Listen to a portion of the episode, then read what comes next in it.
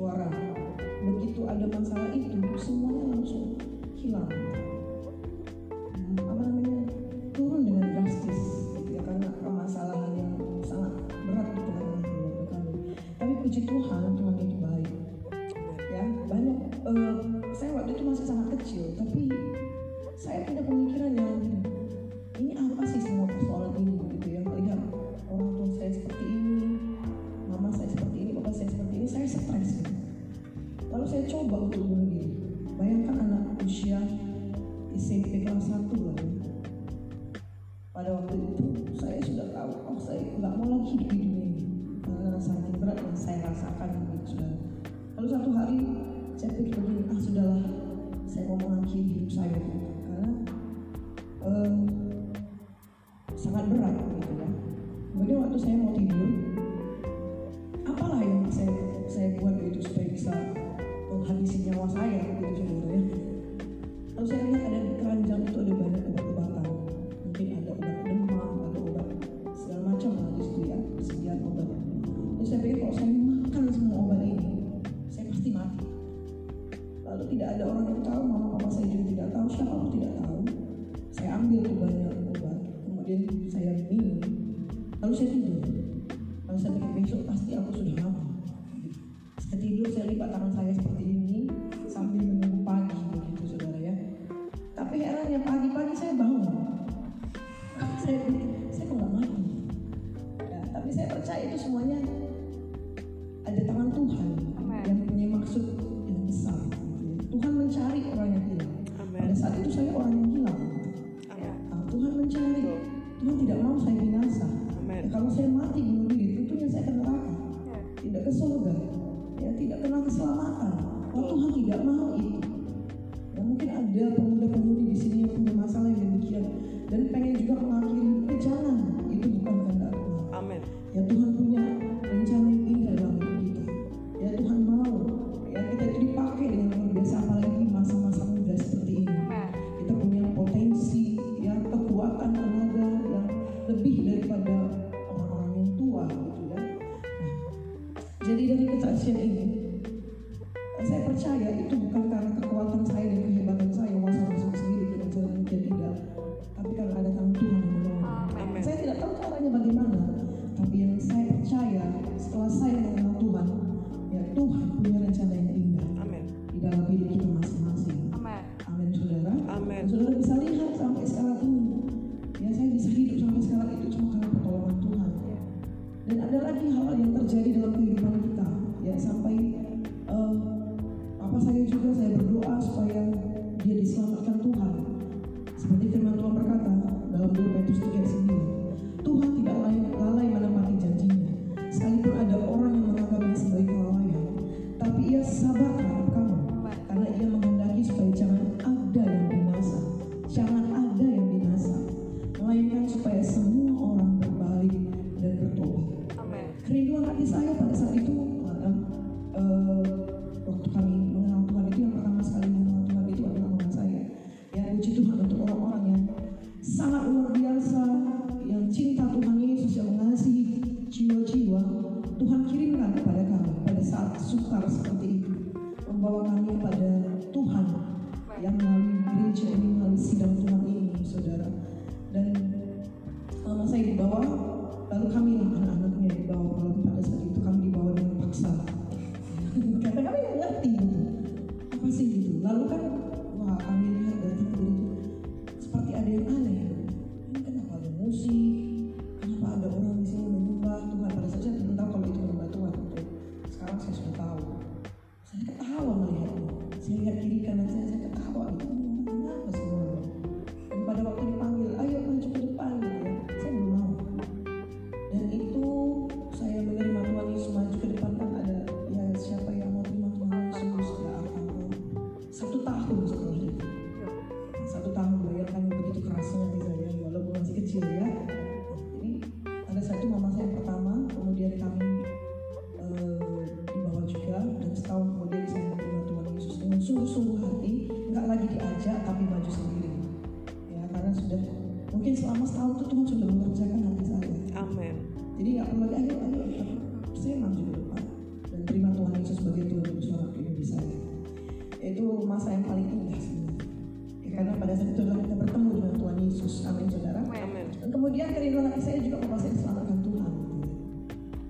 lama kami berdoa.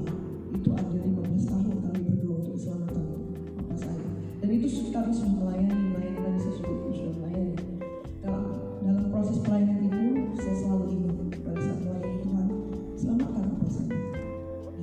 Kami juga bersaksi kepadanya, tapi dia belum menerima, gitu ya. Dia nggak kemana-mana. Jadi di rumah saja, hari ini dia tidak beribadah, di rumah saja.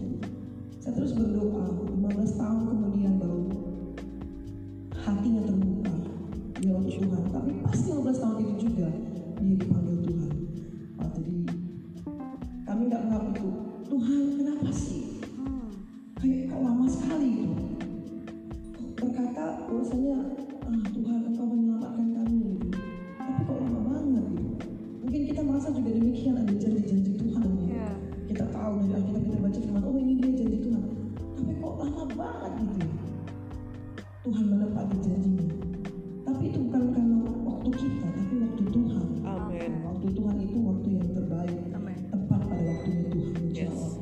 Dan kami sangat bersukacita walaupun setelah papa kami itu menerima Tuhan Yesus dan dia dipanggil Tuhan, ya langsung ke surga gitu saudara.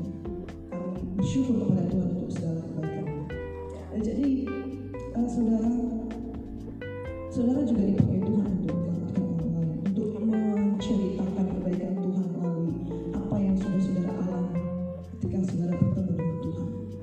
Mungkin di luar sana ada yang seperti saya kesaksiannya, ada yang seperti saudara juga kesaksiannya, tapi satu yang Tuhan Yesus itu menyelamatkan. Tuhan Yesus itu sangat mengasihi kita. Tuhan Yesus tidak mau kita binasa. Makanya mari kita pakai masa muda kita ini juga untuk memberitakan kasih Yesus kepada orang lain. Amen. Ya, saudara, jangan berkata aku nggak mampu. Bukan kita lagi. Roh Kudus sanggup. Roh Kudus bisa menyanggukan kita untuk memberitakan Tuhan Yesus. Yes. Amin, saudara. Amin. Waktu ingat dulu waktu saya masih kecil, saudaraku, setiap kali naik beca, ya, saya selalu tanya sama yang bawa beca, Bapak tinggal di mana? Mulai ya, saya menyampaikan Injil Tuhan kepada dia. Dia kecil-kecil seperti ini kok bisa tahu ya Tuhan Yesus. Saya tidak berkata dari kejadian sampai wahyu, ya.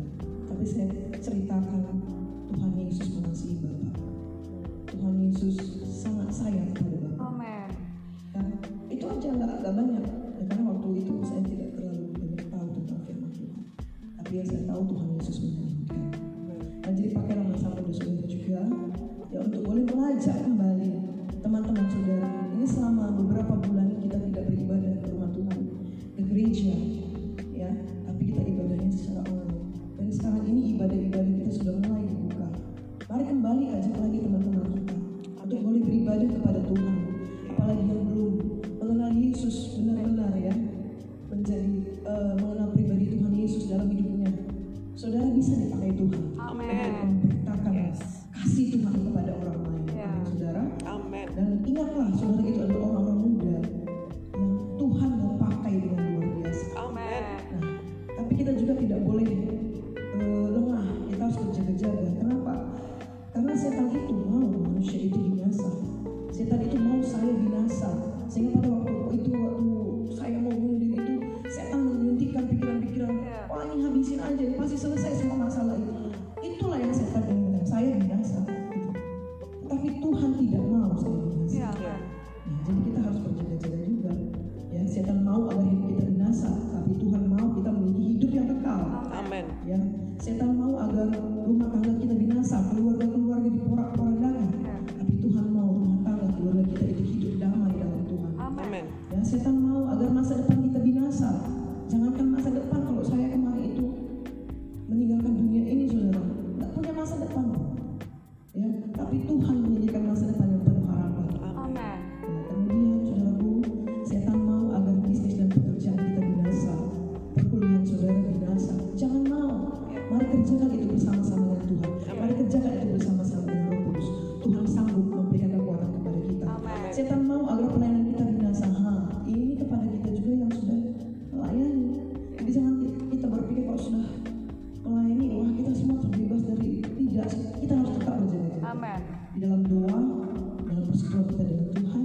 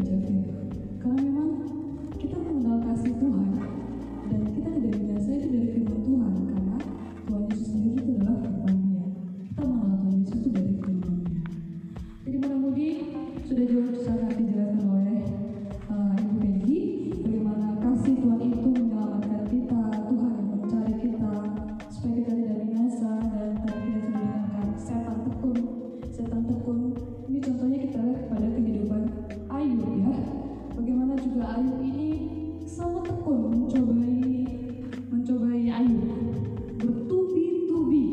Ini adalah ciri khas pekerjaan setan membinasakan kita. Itu pekerjaannya tuh bertubi-tubi.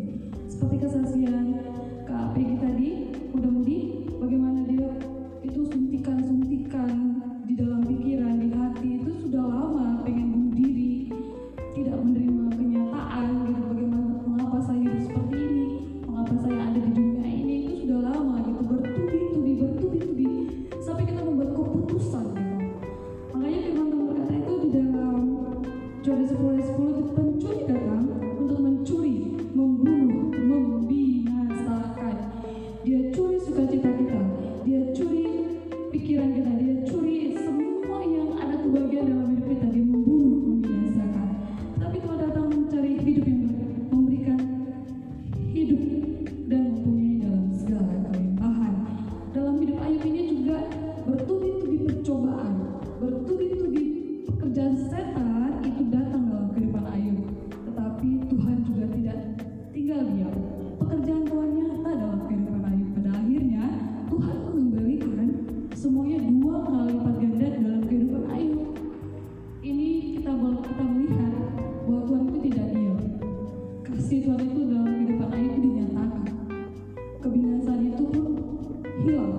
Maksudnya Tuhan tidak selalu binasa. Begitulah tangan Tuhan menopang bekerja dalam kehidupan Ayub. Kita juga melihat dalam Yesus. Tuhan Yesus sendiri juga tidak dicobai ya. 3 kali bahkan setan berusaha bertubi-tubi juga setan datang mencobai Tuhan Yesus, tapi Tuhan Yesus juga tidak diam. Dia melawan setan dengan firman Tuhan. Maka mudah-mudahan sama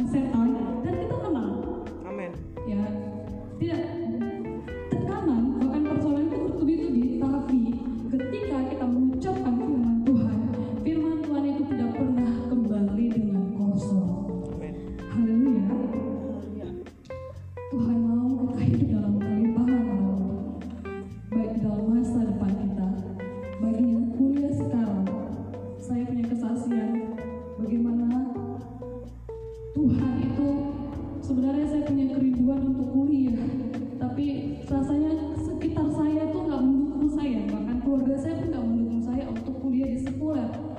Tapi saya punya ketetapan hati, aku bisa Tuhan, bukan mengandalkan kekuatan sendiri, tapi saya itu berperkara kepada Tuhan. Tuhan, aku tahu Kau punya rencana yang besar. Begitulah pikiran saya yang kacau, hati saya yang kacau, tapi saya memilih untuk berperkara sama Tuhan di dalam doa-doa saya.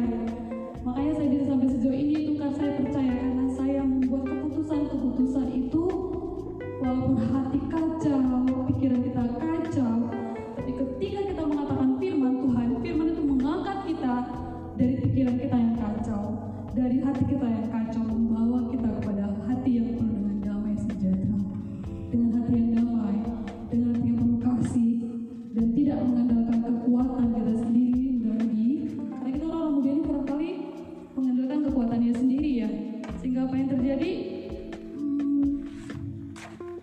kita tuh dibawa kepada hati yang penuh dengan kecemburuan, penuh dengan kebencian gitu. Kita nggak nerima keadaan kita, kita nggak nerima situasi keadaan yang sekarang terjadi kepada kuliah kita, kepada pekerjaan kita, kepada keluarga kita, semua kita nggak nerima. Tapi ketika hati kita ini penuh dengan firman, penuh dengan kasih Tuhan, kita tahu bahwa segala sesuatu yang terjadi sekarang ini pun itu tidak melebihi kekuatan kita. Amen.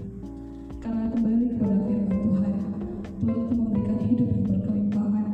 Tuhan mau hidup kita melimpah dan menikmati kebaikan dan berkat Tuhan. Mari sama-sama kita katakan mudah-mudi, saya mau memiliki berkat Tuhan. Saya mau memiliki berkat Tuhan. Amen. Tidak hanya dalam hidup kita, bagi yang sudah berkeluarga mungkin, ini saya tekankan juga bagi yang kuliah saat ini, walaupun masa pandemi ini, Tuhan mau kita lulus dengan nilai yang terbaik. Amen. Bagi yang merasa kehilangan pekerjaan, Tuhan mau kita tetap memiliki berkat-berkat yang luar biasa dalam pekerjaan kita. Nggak ada yang mustahil sama Tuhan, semua Tuhan bisa kerjakan. Bagi keluarga kita juga, Tuhan mau kita tuh naik menjadi kepala dan bukan ekor. Itu janji Tuhan, itu firman Tuhan, itu mau Tuhan berikan kepada kita, karena Tuhan mau kita hidup berkelimpahan. Tidak hanya hidup berkelimpahan, tapi kita juga hidup di dalam kelimpahan itu sendiri. Haleluya. Tuhan mau kita juga semua pelayanan kita, iman kita, pekerjaan kita, semuanya kita melimpah-melimpah dengan kebaikan dan berkat-berkat Tuhan. Haleluya. Tuhan tidak mau binasa, sehingga kalau kita hidup di dalam berkat Tuhan, pekerjaan Tuhan itu sungguh nyata.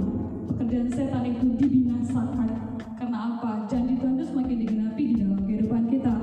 Itu sebabnya mudah-mudi, seperti di awal tadi kita sudah disampaikan Kak Peggy, bahwasanya Tuhan itu menyelamatkan kita punya tujuan. Jadi tujuan Tuhan di dalam kita adalah kita mengerjakan segala sesuatu yang Tuhan kerjakan dalam hidup kita dengan kasih Tuhan. Mari penuhi hati kita dengan kasih Tuhan, janji. Karena kasih Tuhan itu kelihatannya seperti tadi saya sampaikan di awal, bahwasanya kalau tadinya kita nggak suka baca firman, ketika kita mengenal kasih Tuhan, kita tuh rindu haus baca firman. Terus dulunya kita tuh nggak suka doa, tapi sekarang itu rasanya kalau nggak doa tuh kurang puas ya, kurang apa ya namanya ya, nggak lengkap rasanya, karena doa itu seperti nafas rohani. Dan kalau kita nggak melayani, rasanya ada sesuatu yang kurang gitu lah. Itu sebenarnya kasih Tuhan yang sudah memenuhi hati kita yang dulu gitu. Jadi biarlah kasih itu selalu bertumbuh dan semakin bertumbuh dan semakin disempurnakan seperti kasih Tuhan, sehingga kita mengerjakan segala sesuatunya itu bukan lagi dengan kekuatan kita sendiri mudah-mudahan, tapi kita mengandalkan Tuhan, mengandalkan Tuhan dalam segala kehidupan kita, sama seperti sehingga kasih Tuhan itu menjadi, kasih Tuhan itu berbuah dan buah kita itu kelihatan dan orang lain juga bisa merasakan kebaikan kita, perubahan kita, kasih kita kepada sekeliling kita, karena orang juga bisa melihat. Amin, mudah-mudi. Amin. Puji Tuhan. Jadi ini sangat luar biasa kalau kita mengalami kasih Tuhan, hidup kita tuh mengalami perubahan.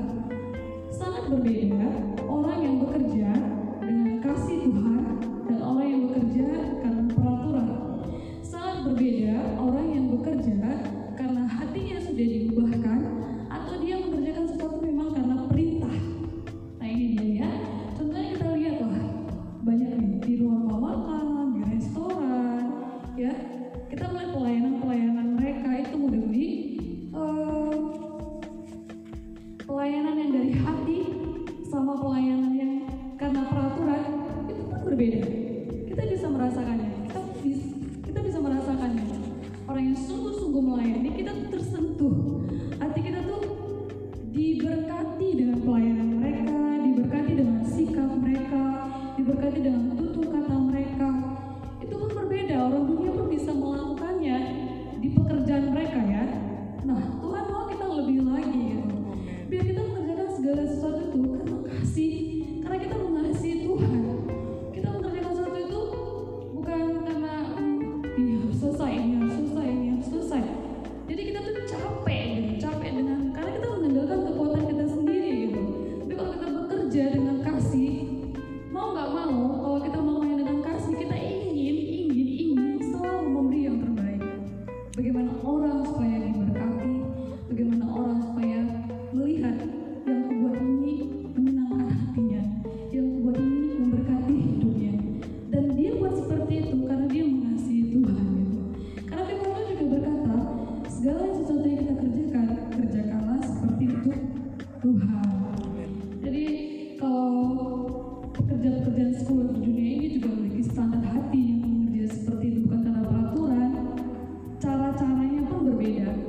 Jangan cara-cara kita yang sudah lama melayani Tuhan di bawah standar orang dunia.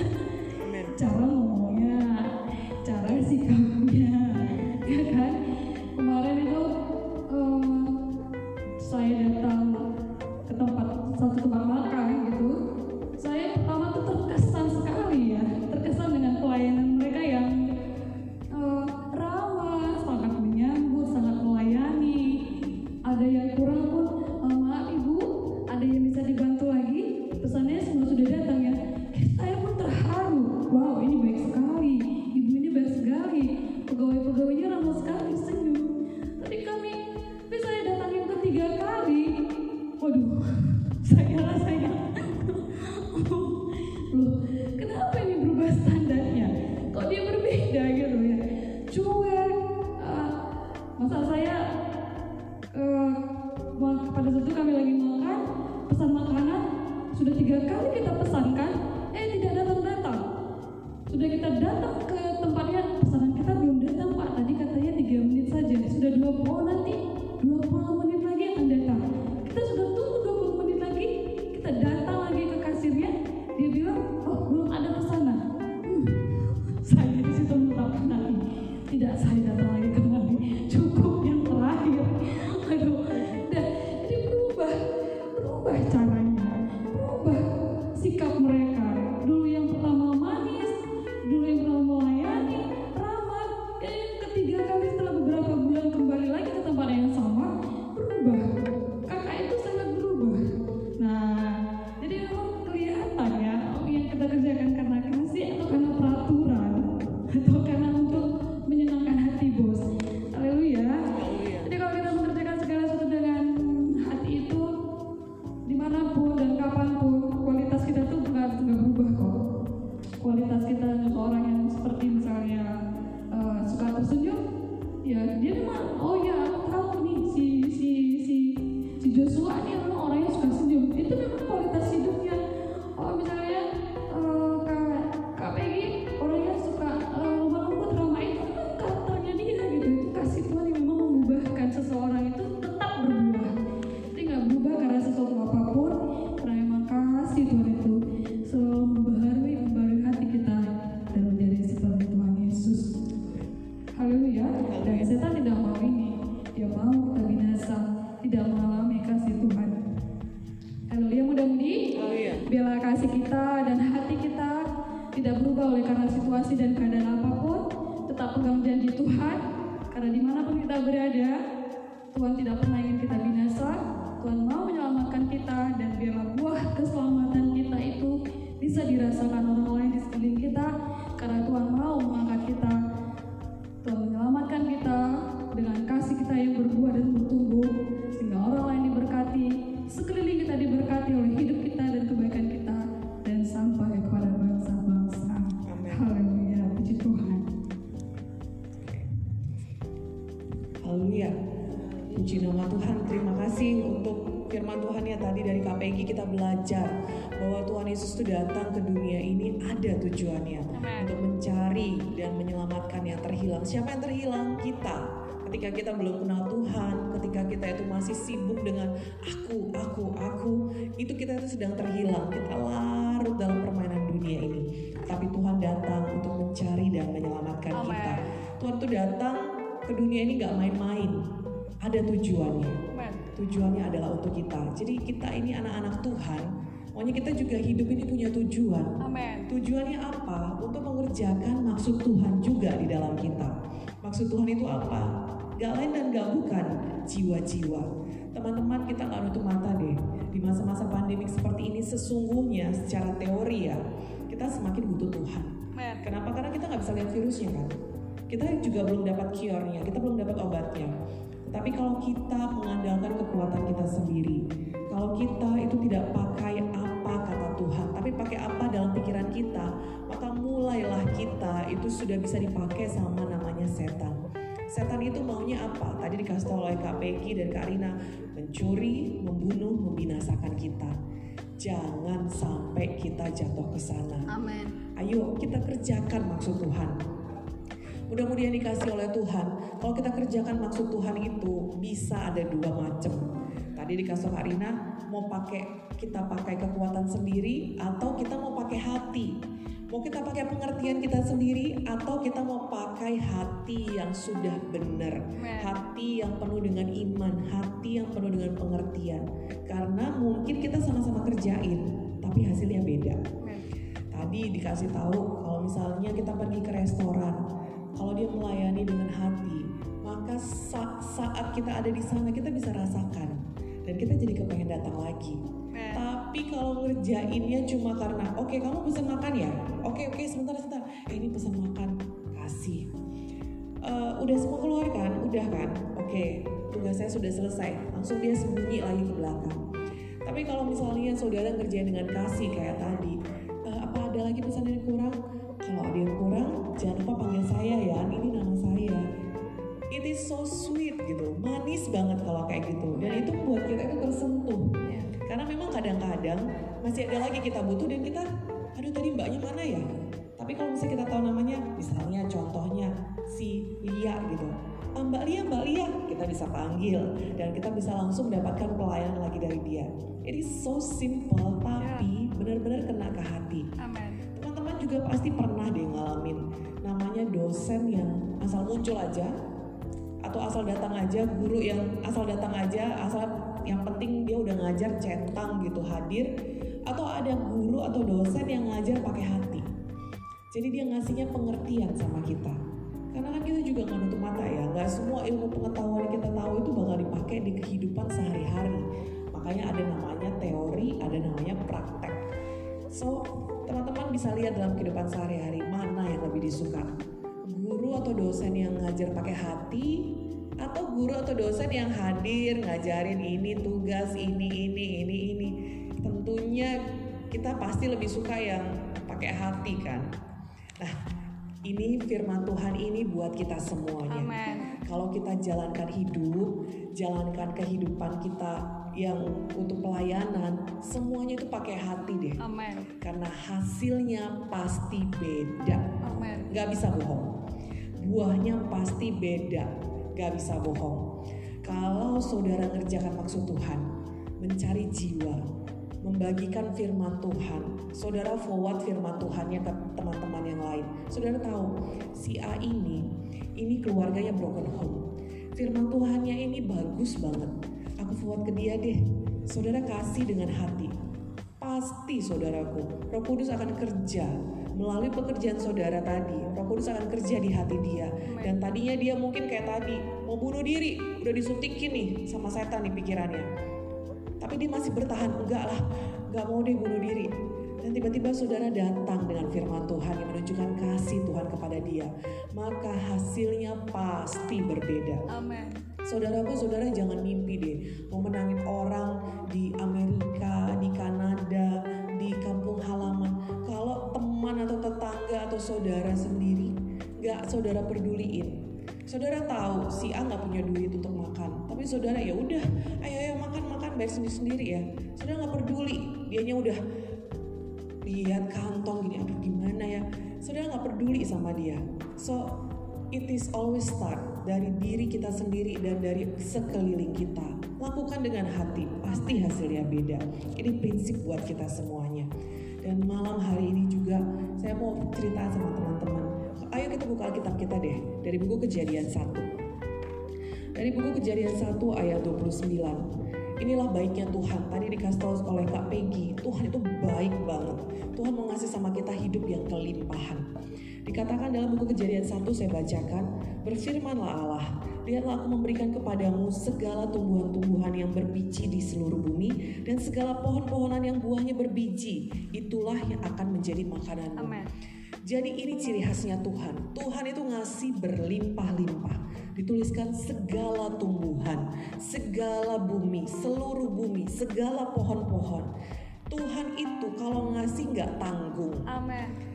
Saudaraku, Tuhan kita itu tidak terbatas. Amen. Kalau kita ya terbatas ya. Saya pun terbatas, saudara pun terbatas. Tapi Tuhan gak terbatas, dan Tuhan kalau ngasih itu mau ngasih semuanya. Persoalannya kita ini sanggup atau enggak, itu aja. Tuhan sudah kasih semuanya kepada kita, sanggup gak kita mengelolanya? Karena seiring dengan datangnya berkat, datang juga mandat atau tanggung jawab. Lanjutannya, kita lihat dalam buku Kejadian 1 ayat 28. Di situ Tuhan memberikan mandat atau tugas untuk manusia. Kejadian 1 ayat 28, kita baca ya. Allah memberkati mereka, lalu Allah berfirman kepada mereka, "Beranak cuculah dan bertambah banyak. Penuhilah bumi dan taklukkanlah itu." Nah, tugas semua kan. Lanjutannya lagi, tugas lagi nih. "Berkuasalah atas ikan-ikan di laut dan burung-burung di udara dan atas segala binatang yang merayap di bumi." Amen. Kalau kita lihat ayat ini, Kejadian 1 ayat 28, itu semua tugas. Tugas bagi kita, berkuasa, beranak cucu, bertambah banyak, penuhi bumi, berkuasa atas ikan, berkuasa atas burung, berkuasa atas binatang. Oh ya, perhatikan ya teman-teman. Di sini dituliskan berkuasa atas ikan, burung, binatang. So, teman-teman jangan mencoba berkuasa atas orang lain. Teman-teman jangan coba manipulasi orang lain. Apakah kita anti kuasa-kuasa sama pemerintah? Enggak, bukan itu. Itu lain lagi, itu bicara otoritas. Tapi kita bicara soal menguasai. Teman-teman jangan coba-coba menguasai orang. Itu bukan disuruh Tuhan.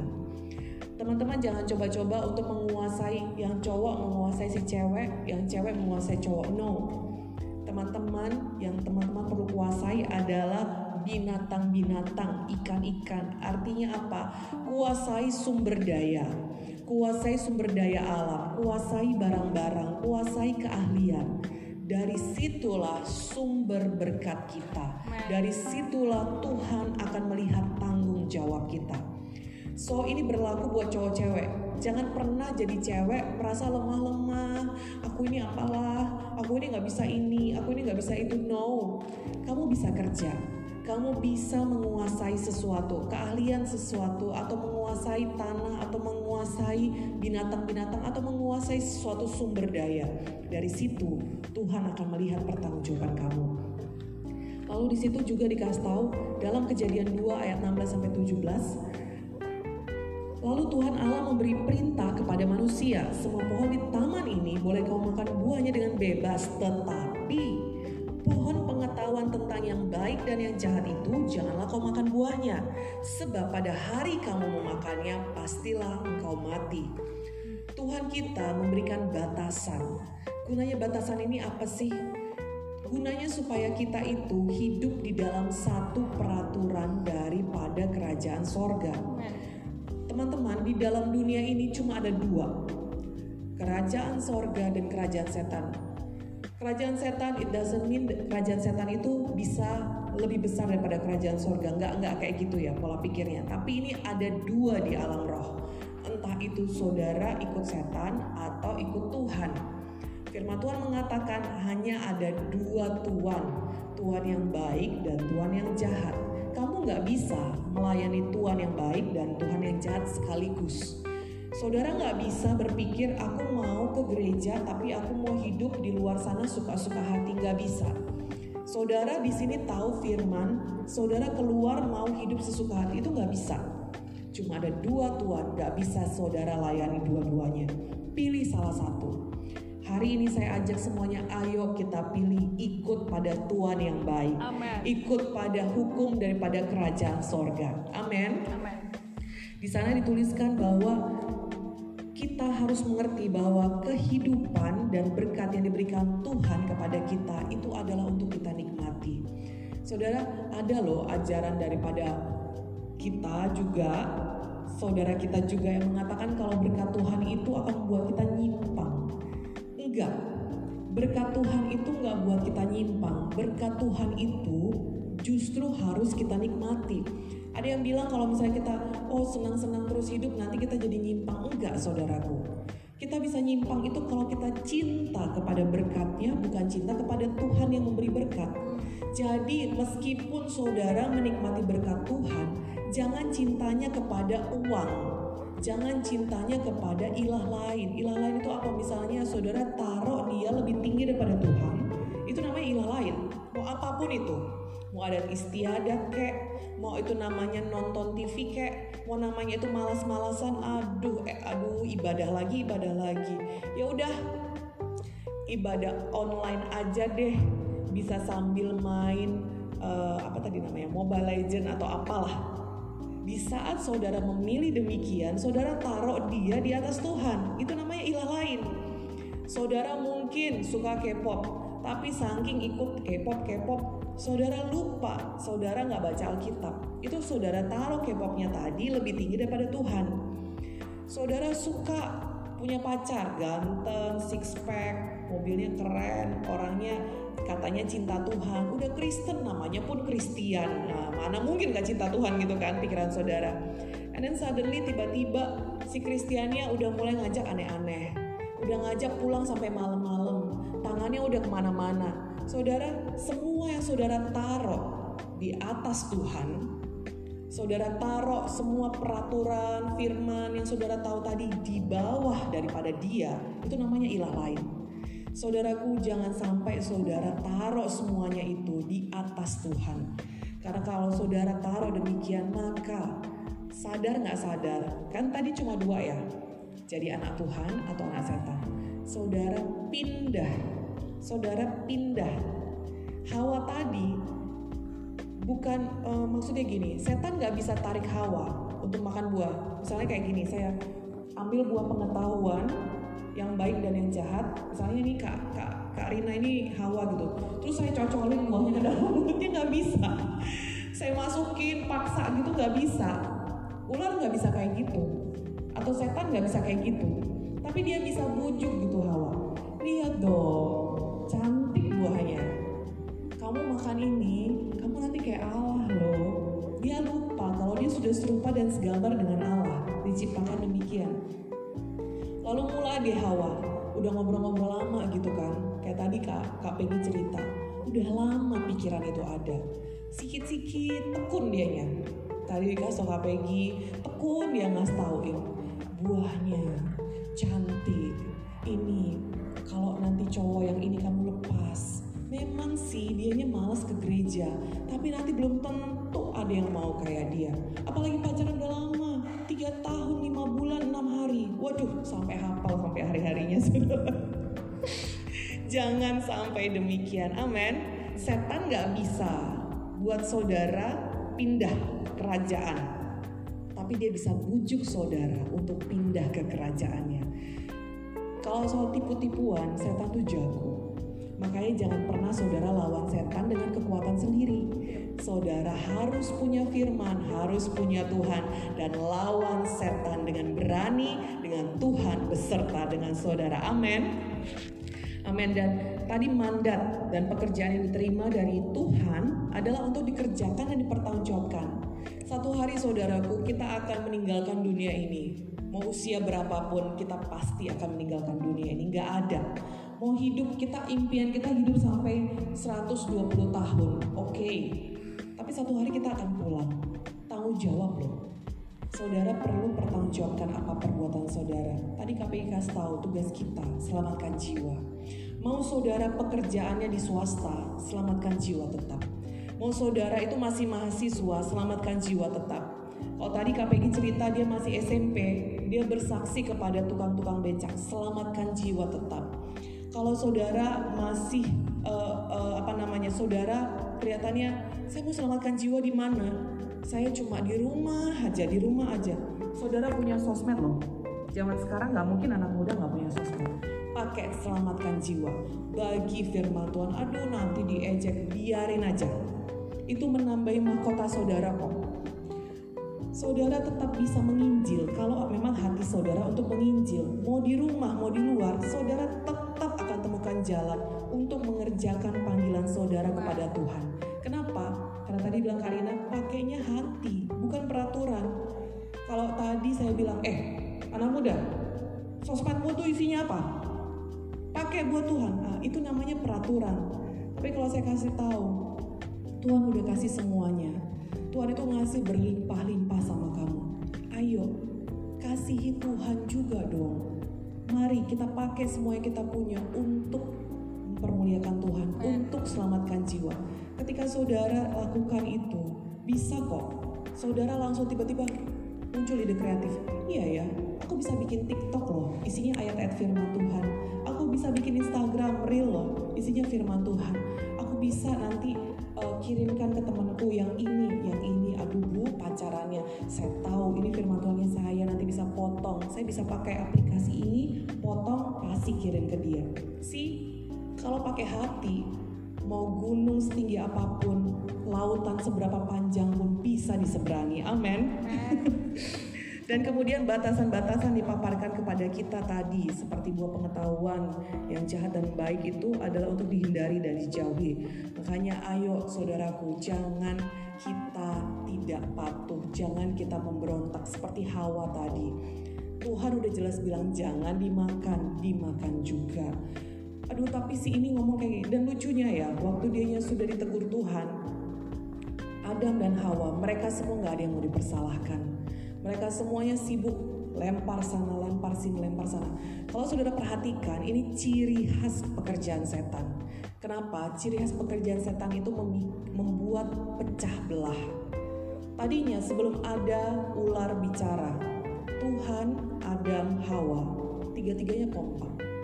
Tapi begitu ada setan ngomong sama satu orang, Hawa, sini loh. Sama Adam bukan gak dicoba saudaraku. Tapi Adam itu sibuk kerja. Nah makanya kalau Hawanya tadinya kerja, sibuk nama-namain binatang juga kayak Adam, pasti gak ada waktu ngobrol sama setan. Makanya ayo menginjil, ayo menangkan jiwa. Kalau saudara sibuk kerja gak ada waktu bicara sama setan, amin. Nah begitu dia ngobrol, tadinya rukun tiga-tiganya, Allah, Adam, dan Hawa. Begitu sudah ditipu setan, mereka memberontak kepada Allah. Ketika Allah bicara, Adam salahkan Hawa. Hawa gak mau disalahin, Hawa salahkan ular. Ular sudah kepentok gitu kan. Akhirnya semuanya tadi yang rukun, damai, hidup baik di Taman Eden pecah belah. Saudaraku, jangan sampai keluarga saudara pecah belah. Jangan sampai studi saudara pecah belah. Jangan sampai kompaknya saudara dengan teman pecah belah gara-gara tipuan setan. Lawan setan. Ketika saudara dibujuk untuk gak lakukan firman, lawan setan, usir dia dengan firman. Pergi kamu dalam nama Yesus. Amin. Dan ketika kita bicara mengenai pemberontakan. Pemberontakan ini saudaraku mungkin kata-katanya agak kejam ya. Tapi firman Tuhan bilang kok, kalau pemberontakan ini hukumannya itu ada. Mau sehalus apapun saudara kemas yang namanya pemberontakan, itu tetap tidak patuh pada firman. Mau saudara pakai alasan apapun dan kelihatan itu rohani. Jadi saudara lawan ayat dengan ayat gitu. Sama seperti ketika Tuhan Yesus dicobai oleh setan. Setan itu kalau udah kelas Tuhan Yesus datangnya itu pakai ayat. Gak lagi pakai godaan, misalnya godaan menipu, berbohong, enggak. Dia pakainya ayat. Jadi dia pakai ayat lawan ayat, ayat lawan ayat. Tapi Tapi kalau saudara dapatkan pengertiannya, maka saudara nggak akan mau pakai jalan seperti ini untuk membenarkan kemalasan saudara, untuk membenarkan tipuan saudara, untuk membenarkan maksud saudara yang terselubung. Saudaraku, kita hidup di zaman seperti sekarang ini, kita nggak bisa sembunyi-sembunyi lagi. Everything is on social media. Saudara mau main belakang pun akan ada orang yang ngelihat fotoin.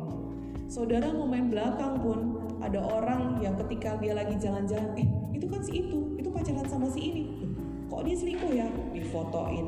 Saudara-saudara nggak bisa main belakang, terutama di zaman seperti sekarang ini. Dan lebih lagi, Tuhan itu melihat semuanya. Dan tadi udah diceritakan oleh Karina, apa yang kamu buat, kelihatan kok buahnya. Mau saudara kemas, saudara itu tampilannya rohani, rohana, pakai baju semua serba tertutup. Kalau di belakang sana hidup saudara lain, buahnya pasti beda. At first mungkin kelihatannya sama, sama-sama tumbuhan, sama-sama pohon, sama-sama berdaun. Tapi satu ketika waktunya berbuah, satu ngeluarin yang namanya durian, yang satu ngeluarin apel. Setiap pohon dikenal dari buahnya. Pastikan saudara menghasilkan buah-buah yang kekal, buah-buah roh yang benar. Jangan sampai nanti ketika tiba waktunya berbuah, buahnya itu yang busuk. Saudaraku, di zaman seperti sekarang ini, kita harus betul-betul stick to the word of God. Akan ada banyak kemasan yang membuat saudara malas ibadah.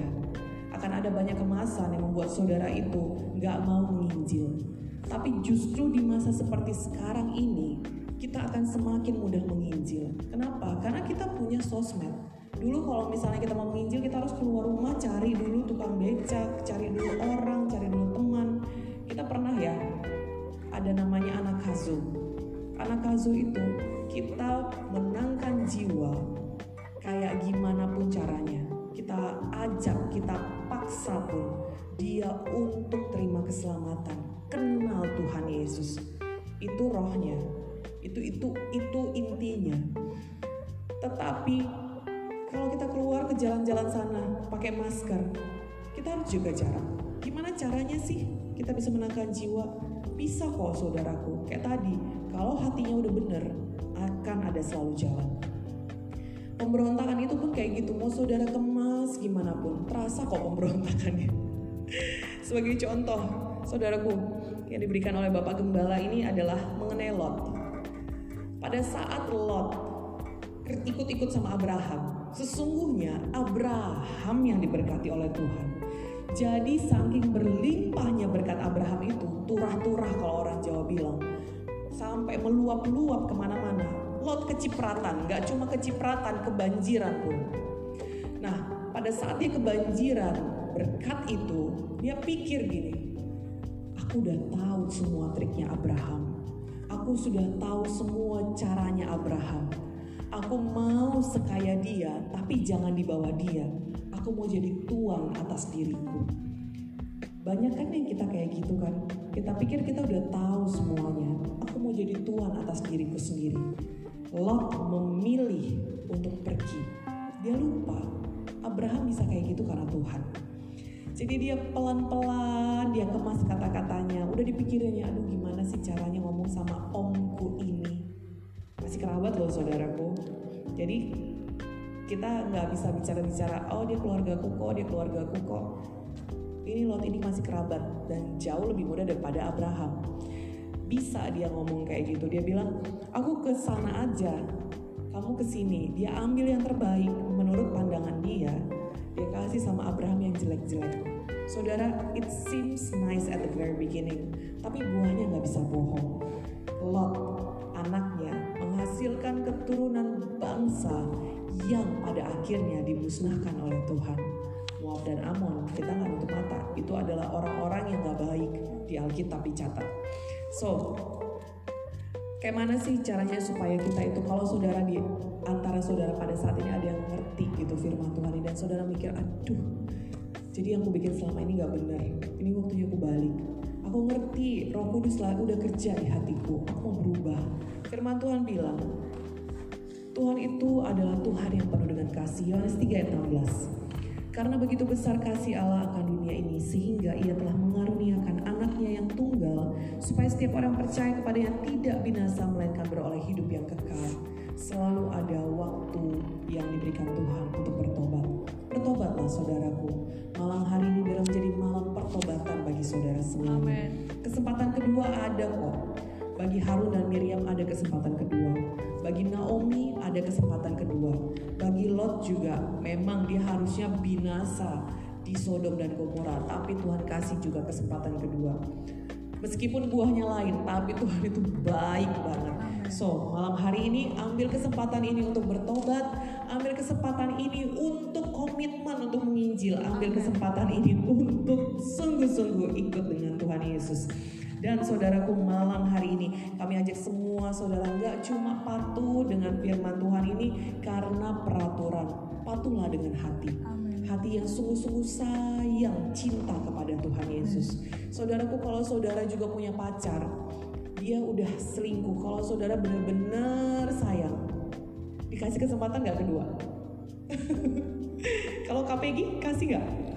Kasih. Kalau Kak Rina? Enggak. Kalau saya sih sebenarnya enggak juga gitu. Kak Peggy yang baik di sini ya saudara. Kalau masih pacar enggak usah lah. Jadi kalau Tuhan baik banget, ada kesempatan kedua. Amin. Jadi saudaraku, Tuhan itu memang datang ke dunia itu mencari yang hilang. Apabila ada di antara saudara malam hari ini, saudaralah orang yang sudah berkata, aku itu Tuhan, aku yang hilang itu. Aku mau kenal Engkau, mari. Sebentar ini kita akan berdoa bersama-sama. Kami ajak saudaraku ikut doa sampai terakhir, karena akan ada doa berkat bagi saudara semuanya. Dan saat ini kita akan berdoa untuk firman Tuhan yang sudah kita dengarkan. Mari kita tutup mata kita, mari kita buka hati kita dan kita sama-sama aminkan di dalam hati doa ini. Tuhan Yesus yang baik, hamba-Mu sudah selesai Tuhan. Kami semua sudah selesai menyampaikan firman, baik Kak Peggy, Kak Rina dan hamba-Mu. Kami tahu Tuhan pada saat ini Engkau berbicara di masing-masing hati. Kami berdoa Tuhan bila kiranya Roh Kudus Engkau yang melembutkan hati muda-mudi sekalian menyaksikan siaran ini. Bila kiranya firman-Mu berkata Tuhan dengan lembut di hati mereka dan mereka menyambut panggilan-Mu pada mereka Tuhan. Untuk mereka sungguh-sungguh menjadi hamba-hamba Tuhan. Untuk mereka sungguh-sungguh mengenal Engkau dengan hati bukan dengan peraturan. Dan sungguh-sungguh mereka berkomitmen mulai saat ini. Mereka mau mengikuti Engkau sepenuh hati mereka. Mereka mau mengerjakan tugas mereka untuk menyelamatkan jiwa dengan sepenuh hati mereka.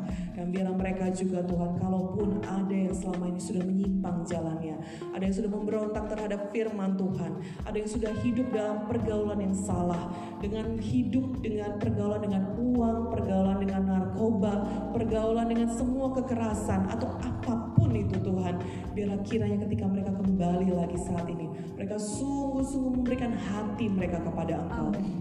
Malam hari ini Tuhan, kami mau berdoa Tuhan Yesus, biar kiranya firman-Mu ini menjadi kehidupan bagi semua muda-mudi gereja Kemenangan Iman Indonesia. Dimanapun mereka mendengarkan, biarlah Tuhan ini menjadi berkat yang utuh bagi mereka semua. Amen. Dan saudaraku, malam hari ini kami tidak akan pernah menutup firman Tuhan. Kami tidak akan pernah mengadakan ibadah tanpa berdoa untuk keselamatan jiwa. Apabila ada di antara saudara yang malam hari ini baru pertama kalinya saudara mendengarkan firman Tuhan seperti ini, dan saudara rindu menerima Tuhan Yesus dalam kehidupan saudara, atau apabila ada di antara saudara yang selama ini nggak tahu kalau nanti mati mau masuk surga atau neraka, malam hari ini biarlah kiranya saudara mengetahui Tuhan Yesus adalah juru selamat. Dia mau saudara masuk ke dalam kerajaan surga yang penuh dengan segala kelimpahan dan kebaikan Tuhan. Mari saudaraku, malam hari ini buka hati saudara, letakkan tangan kiri saudara di dada dan arahkan tangan kanan saudara kepada layar televisi ataupun layar handphone saudara dan ikut-ikutlah doa ini. Mari katakan bersama-sama, Tuhan Yesus, saya datang kepadamu. Saya mengaku Tuhan, ada banyak dosa saya. Hapuskanlah semua dosa itu dengan darah Yesus. Mulai saat ini saya menjadi ciptaan yang baru. Tuliskanlah nama saya Tuhan di kitab kehidupan-Mu. Dan mulai hari ini saya akan ikut Tuhan Yesus sampai seumur hidup saya. Di dalam nama Tuhan Yesus, saya berdoa. Dan bersama-sama kita katakan, amin, amin, amin. Mudah-mudahan dikasihi oleh Tuhan, kalau saudara mendoakan doa ini dengan sepenuh hati, kami yakin dan percaya seturut dengan firman Tuhan, saudara sudah lahir baru. Amen. Lahir baru itu artinya roh saudara dilahirkan oleh Roh Kudus. Dan artinya saudaraku, antara saudara dengan Tuhan tidak ada halangan lagi dari dosa. Dulu kita berdoa, kita takut gitu, Tuhan doaku sampai atau enggak ya. Kali ini saudaraku, saudara bisa yakin percaya doa saudara sampai pada Tuhan. Amen. Oleh sebab itu kami ajak saudara, ayo kalau saudara sudah berdoa doa kesalahan jiwa tadi, kami ajak saudara juga, ayo dong ikut baptisan. Baptisan itu artinya saudara melakukan tindakan iman bahwa saudara memang betul-betul milik Tuhan Yesus. Amen. Yang kedua, kami ajak saudara, ayo mulai dari sekarang baca firman-Nya. Nah, bagaimana Tuhan mencari kita? Di dalam 2 Petrus 3 ayat 9, tadi sudah kita dengarkan, Tuhan tidak menghendaki seorang pun binasa. Setan menghendaki kita binasa. Di dalam Yohanes 10 ayat 10, firman Tuhan berkata, setan itu datang untuk mencuri, membunuh, dan membinasakan. Membinasa ini, binasa sama dengan terhilang. Inilah pekerjaan setan. Awalnya mencuri damai kita, mencuri sukacita kita, mencuri pengharapan kita, mencuri kasih kita, sampai melumpuhkan iman kita, sampai membinasakan hati kita, hidup kita, iman kita, sampai kita kehilangan fokus, tidak lagi melihat pekerjaan Tuhan, kasih Tuhan yang luar biasa. Itulah namanya kita binasa. Kita tidak lagi hidup di dalam, kita keluar dari pekerjaan Tuhan, yaitu apa? Pekerjaan Tuhan yang mau menyelamatkan kita. Tapi Tuhan, pekerjaan Tuhan di dalam kehidupan kita itu adalah memberi kehidupan yang berkelimpahan. Nah, mudah-mudahan kita sudah mendengarkan minggu lalu bahwasanya pekerjaan Tuhan dan pekerjaan iblis itu sangat berbeda. Karena apa? Tujuan dan kasihnya juga berbeda. Tuhan tujuannya untuk menyelamatkan kita agar kita memperoleh hidup yang kekal dan kita memperoleh hidup yang berkelimpahan. Sedangkan tujuan dari setan adalah untuk mencuri, membunuh, dan membinasakan kita. Nah, kita bisa melihat dari pekerjaan-pekerjaan setan dan pekerjaan Tuhan, bahwasanya Tuhan mau kita hidup berkelimpahan. Masa depan kita, kita boleh menikmati kebaikan Tuhan dan berkat Tuhan, baik dalam masa depan kita, keluarga kita, studi kita, semua yang Tuhan percayakan di dalam hidup kita, Tuhan mau kita hidup di dalamnya, tidak hanya hidup di dalamnya, menikmati semuanya. Haleluya. Haleluya. Menikmati bukan hanya menikmati, tetapi berkelimpahan. Inilah kasih Tuhan yang luar biasa menyelamatkan kita, dan biarlah kasih Tuhan ini ada senantiasa di depan kita. Bagaimana Tuhan menyelamatkan kita, biarlah kita mengerjakan keselamatan itu. Sedangkan setan ini pekerjaannya itu adalah, dia itu membuat kita fokus kepada diri kita sendiri, fokus kepada apa yang terbaik, apa yang menjadi untung bagi diriku sendiri. Sehingga hati yang demikian, yang mencari fokus pada diri sendiri ini adalah membuat kita tuh sombong, membuat kita tuh cemburu kan satu dengan yang lain. Tanpa kita sadari, hati yang demikian membuat kita tuh cemburu, dan dari disinilah awal dari kebinasaan. Kenapa? Karena kita mulai mencari-cari kelebihan kita dan mencari kenapa aku begini, membanding-bandingkan diri kita dengan orang lain. Jadi kita tidak lagi merasakan kasih Tuhan, tapi kita sibuk dan fokus pada diri kita sendiri. Nah, ini adalah hati yang sombong, hati yang binasa, dan dari sini juga timbul pemberontakan. Sama seperti kejadian di dalam Hawa dan Adam, kita sudah dengarkan minggu yang lalu mudah-mudahan.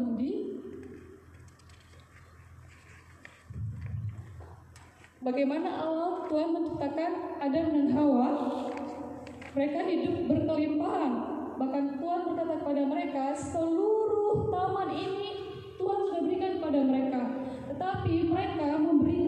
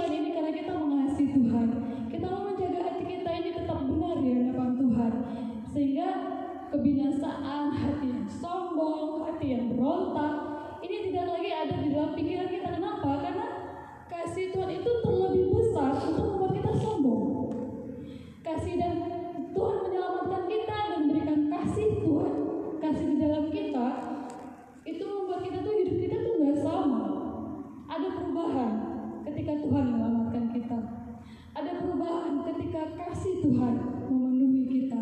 Maka dari itu mudah-mudi biar kita tahu pada malam hari ini bahwasanya kasih Tuhan itu tidak mudah keseorang pun binasa. Biar kita tetap tekun dan mengerjakan keselamatan yang daripada Tuhan. Nah tadi kita sudah mendengarkan bahwasanya kebinasaan ini dimulai dari kesombongan yang membuat kita juga cemburu dan mau berontak. Nah, kita lihat dari mana datangnya pemberontakan. Tadi kita sudah lihat ya, bahwasanya mudah-mudi kalau kita itu tidak patuh, itu membuat kita binasa. Nah, kebinasaan itu juga membuat kita sombong. Kesombongan ini juga membuat kita menjadi memiliki hati yang marah dan merontak. Pemberontakan datangnya dari kesombongan yang menganggap dirinya lebih baik daripada orang lain, daripada atasannya, daripada pemimpinnya. Nah, ini yang terjadi kepada Adam, Hawa dan Adam, ya. Bagaimana setan berusaha untuk mencuri, menguasai Hawa. Jadi mudah-mudi jangan mau demikian. Kita lihat mudah-mudi di dalam Yesaya 14 ayat 13 sampai 15. Saya bacakan ayat 13. Engkau yang tadinya berkata di dalam hatimu, aku hendak naik ke langit, aku hendak mendirikan tahtaku mengatasi bintang-bintang Allah, dan aku hendak duduk di atas bukit pertemuan jauh di sebelah utara. Kita lanjutkan sampai 15. Aku hendak naik mengatasi ketinggian awan-awan, hendak menyamai yang maha tinggi. Sebaliknya, ke dalam dunia orang mati, engkau diturunkan ke tempat yang paling dalam, di liang kubur. Inilah orang-orang yang memiliki hati yang sombong. Tuhan tidak berkenan kepada orang yang sombong. Amin. Amin. Haleluya. Dan dari ayat ini kita tahu setan adalah bapa dari segala pemberontak. Setan adalah bapa dari segala penipu. Tipu daya setan tetap sama seperti dahulu. Mau menjadi sama seperti Tuhan Yesus, mau menjadi sama seperti, mau menyamai pemimpinnya, mau memberontak yang lain. Maka sesungguhnya engkau sama dengan atasanmu, engkau bahkan dapat mengatasi mereka. Nah, setan ini juga yang menipu Hawa pada saat di Taman Eden. Dia berkata apa? Jika engkau makan buah ini, engkau akan sama seperti Allah. Nah, jadi manusia ingin lebih lagi. Ini yang membuat hatinya ingin berkuasa, melebihi orang lain, melebihi pemimpinnya yang sudah Tuhan berikan di dalam dia, yang membuat kita tuh keluar dari jalan Tuhan, yang membuat kita tuh berontak kepada apa yang sudah Tuhan percayakan kepada kita. Misalnya nih, kita berontak kepada pemimpin kita. Nah, Hawa dia melanggar apa yang sudah Tuhan berikan kepadanya di Taman Eden. Kenapa? Karena setan berkata kepada dia, jika engkau makan buah ini, engkau akan sama seperti Allah. Mudah-mudahan dikasih Tuhan, Tuhan tidak mau kita demikian. Tuhan mau kita tetap rendah hati. Orang sombong, Tuhan samakan tadi itu adalah ke tempat yang paling dalam. Tuhan tidak berkenan kepada orang yang sombong. Kita harus tahu mudah-mudi, Tuhan sudah melemparkan setan ke tempat yang gelap, dan Tuhan sudah memberikan kemenangan kepada Tuhan Yesus melalui karyanya di kayu salib, agar kita menerima keselamatan, agar kita tidak binasa. Haleluya. Haleluya. Apakah mudah-mudahan diberkati? Amin. Puji Tuhan. Itu sebabnya setan sangat cemburu pada manusia dan ingin seperti manusia, memberontak kepada Tuhan seperti dia memberontak kepada Tuhan. Setan menggoda setiap manusia untuk memberontak terhadap Tuhan. Setan berusaha mengalihkan hati kita itu dari janji Tuhan kepada kehendaknya dia. Dia mau kita keluar dari jalan Tuhan. Setan mau kita tidak hidup di dalam firman Tuhan. Setan mau kita keluar dari kebenaran firman Tuhan. Tetapi berkat Tuhan, yaitu otoritas yang daripada Tuhan. Firman Tuhan itu mengangkat kita, menyelamatkan kita, dan Tuhan Yesus sendiri yang adalah Tuhan menjadi manusia yang juga dicobai ya. Setan juga berusaha mencobai Tuhan Yesus, mencobai dengan tipu dayanya agar memberontak kepada Bapa Surgawi, tetapi Tuhan Yesus tidak termakan oleh tipu daya setan. Tuhan Yesus menang. Sama seperti Tuhan Yesus menang terhadap setan, sama seperti Tuhan Yesus juga dicobai, kita apalagi manusia pasti juga akan dicobai. Tetapi firman Tuhan memberikan kita kekuatan. Firman Tuhan lebih besar dari semua tipuan setan. Firman Tuhan lebih besar dari semua tekanan, persoalan apapun yang kita hadapi. Maka dari itu muda-mudi, mari kita menjadi orang-orang muda, orang-orang muda-mudi yang luar biasa, yang mengenal keselamatan, mengerjakan keselamatan, dan mengerjakan kasih yang daripada Tuhan itu, sehingga hidup kita ini berbuah, berdampak bagi orang lain di sekeliling kita. Haleluya. Haleluya. Masih diberkati, amin muda-mudi. Amin. Oke, haleluya. Haleluya. Apa kabar muda-mudi? Luar biasa. Luar biasa. Panjang ini. Tentunya banyak ya berkat-berkat Tuhan yang melimpah dalam hidup kita. Marilah kita bersyukur buat segala berkat yang Tuhan berikan pada kita ya. Hari ini kita sangat diberkati di firman Tuhan yang sudah disampaikan panjang lebar oleh Kak Rina, itu meneguhkan kita semuanya ya. Nah, tadi kita bicara mengenai godaan tadi ya, godaan setan. Setan itu memang kerjanya menggoda ya, ya mencuri, membunuh, dan membinasakan. Dia mau ambil apa yang Tuhan sudah berikan kepada kita. Dia mau ambil karena dia tidak mau sendirian ke neraka. Dia membawa orang lain ke neraka. Makanya dia menggoda manusia. Ya mungkin secara tidak sadar kita pun juga pernah tergoda oleh godaan setan ini. Tapi puji Tuhan, ada kasih dan karunia Tuhan yang mengembalikan kita kepada jalan Tuhan. Amin saudara.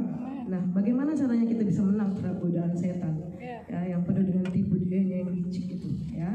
Yang pertama, kita harus melawan setan dengan iman kita yang teguh. Amin. Ya, ini firman Tuhan yang sangat populer, apalagi jemaat Gereja Kemenangan Indonesia. Wah, kalau berdoa di penghujung doa selalu dalam nama Yesus. Wah, itu luar biasa ya, itu senjata kita untuk mengalahkan setan.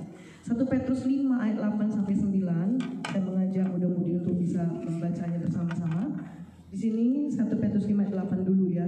Sadarlah dan berjaga-jagalah, lawanmu si iblis berjalan keliling sama seperti singa. Ia mengaum-ngaum dan mencari orang yang dapat ditelannya. Nah, di sini ya, siapa kita yang gak takut dengan singa? Kami pernah pergi ke taman apa namanya, zoo ya, kebun binatang di Pematang Siantar. Oh, itu bagus ya. Kami pergi ke sana dan waktu itu kami melihat banyak hewan ya, sudah jauh ke arah tempat lain, menjauhi kandang singa. Tapi tiba-tiba ada suara auman singa gitu ya. Wah, itu menggelegar sampai ke seluruh kebun binatang itu. Dan orang-orang semuanya pada lari, bukan pada lari ketakutan, tapi lari mendekat untuk melihat. Wah, begitu gagahnya singa itu mengaum-ngaum ya. Tapi dia tidak bisa berbuat apa-apa karena dia ada di dalam kandang. Ya, tidak bisa melakukan apa-apa. Sama seperti setan ini juga. Dia berkata kepada kita, kamu gak akan pernah berhasil dalam hidupmu, itu kan. Dia membuat kita lemah gitu. Tapi kita harus sadari bahwasanya setan itu tidak ada kuasanya lagi karena Tuhan ya sudah memberikan kuasa itu kepada kita. Amin saudara. Amin. Ya, tapi kita harus tetap berjaga-jaga. Kita sadari kalau ada sesuatu perkataan yang membuat kita lemah, itu datangnya dari mana? Kalau membuat kita lemah berarti datangnya dari setan. Jangan kita terima, kita tolak dalam nama Yesus. Amen. Dengan iman yang teguh. Dasar iman kita itu adalah firman Tuhan. Dari mana kita bisa punya iman? Karena kita mendengar firman Tuhan. Jadi kita harus sering-sering mendengar firman Tuhan dan sering-sering membaca firman Tuhan. Itu yang meneguhkan kita. Amin saudara. Dia itu keliling mencari orang yang dapat ditelannya. Siapa yang gak beriman, siapa yang gak berjaga-jaga, wah itu pasti jadi makanannya. Jadi kita mudah-mudi jangan mau, karena kita sudah tahu ya, kita itu harus berjaga-jaga dengan iman kita di dalam Tuhan. Amin mudah-mudi. Ya walaupun kita orang muda ya, marilah kita suka akan firman Tuhan. Amin. Dan kemudian ayat yang ke-9, lawanlah dia dengan iman yang teguh, sebab kamu tahu bahwa semua saudaramu di seluruh dunia menanggung penderitaan yang sama. Artinya dimanapun ya, siapapun, dimanapun tempat bumi sekalipun di balik mungkin kita di sini di Indonesia ada orang juga di Amerika di kutub utara, kutub selatan begitu ya, mengalami penderitaan yang sama, yaitu memang harus melawan iblis dengan iman yang teguh. Semua ya tidak terkecuali. Jadi puji Tuhan untuk firman Tuhan ini yang mengingatkan kita semua. Amin saudara. Amen. Ini ada satu kesaksian sedikit. Ya. Kita pernah pergi waktu itu ke daerah Samosir, dan pada waktu mau pulang itu badai sangat kuat.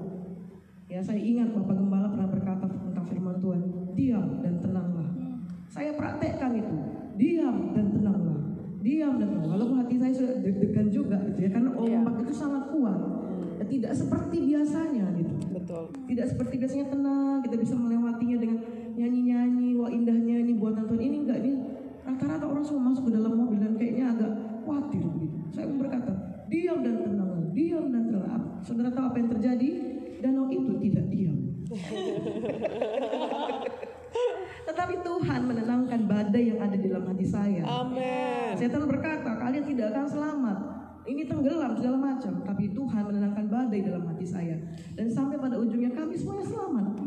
Ya. Perjalanan itu baik dibuat Tuhan.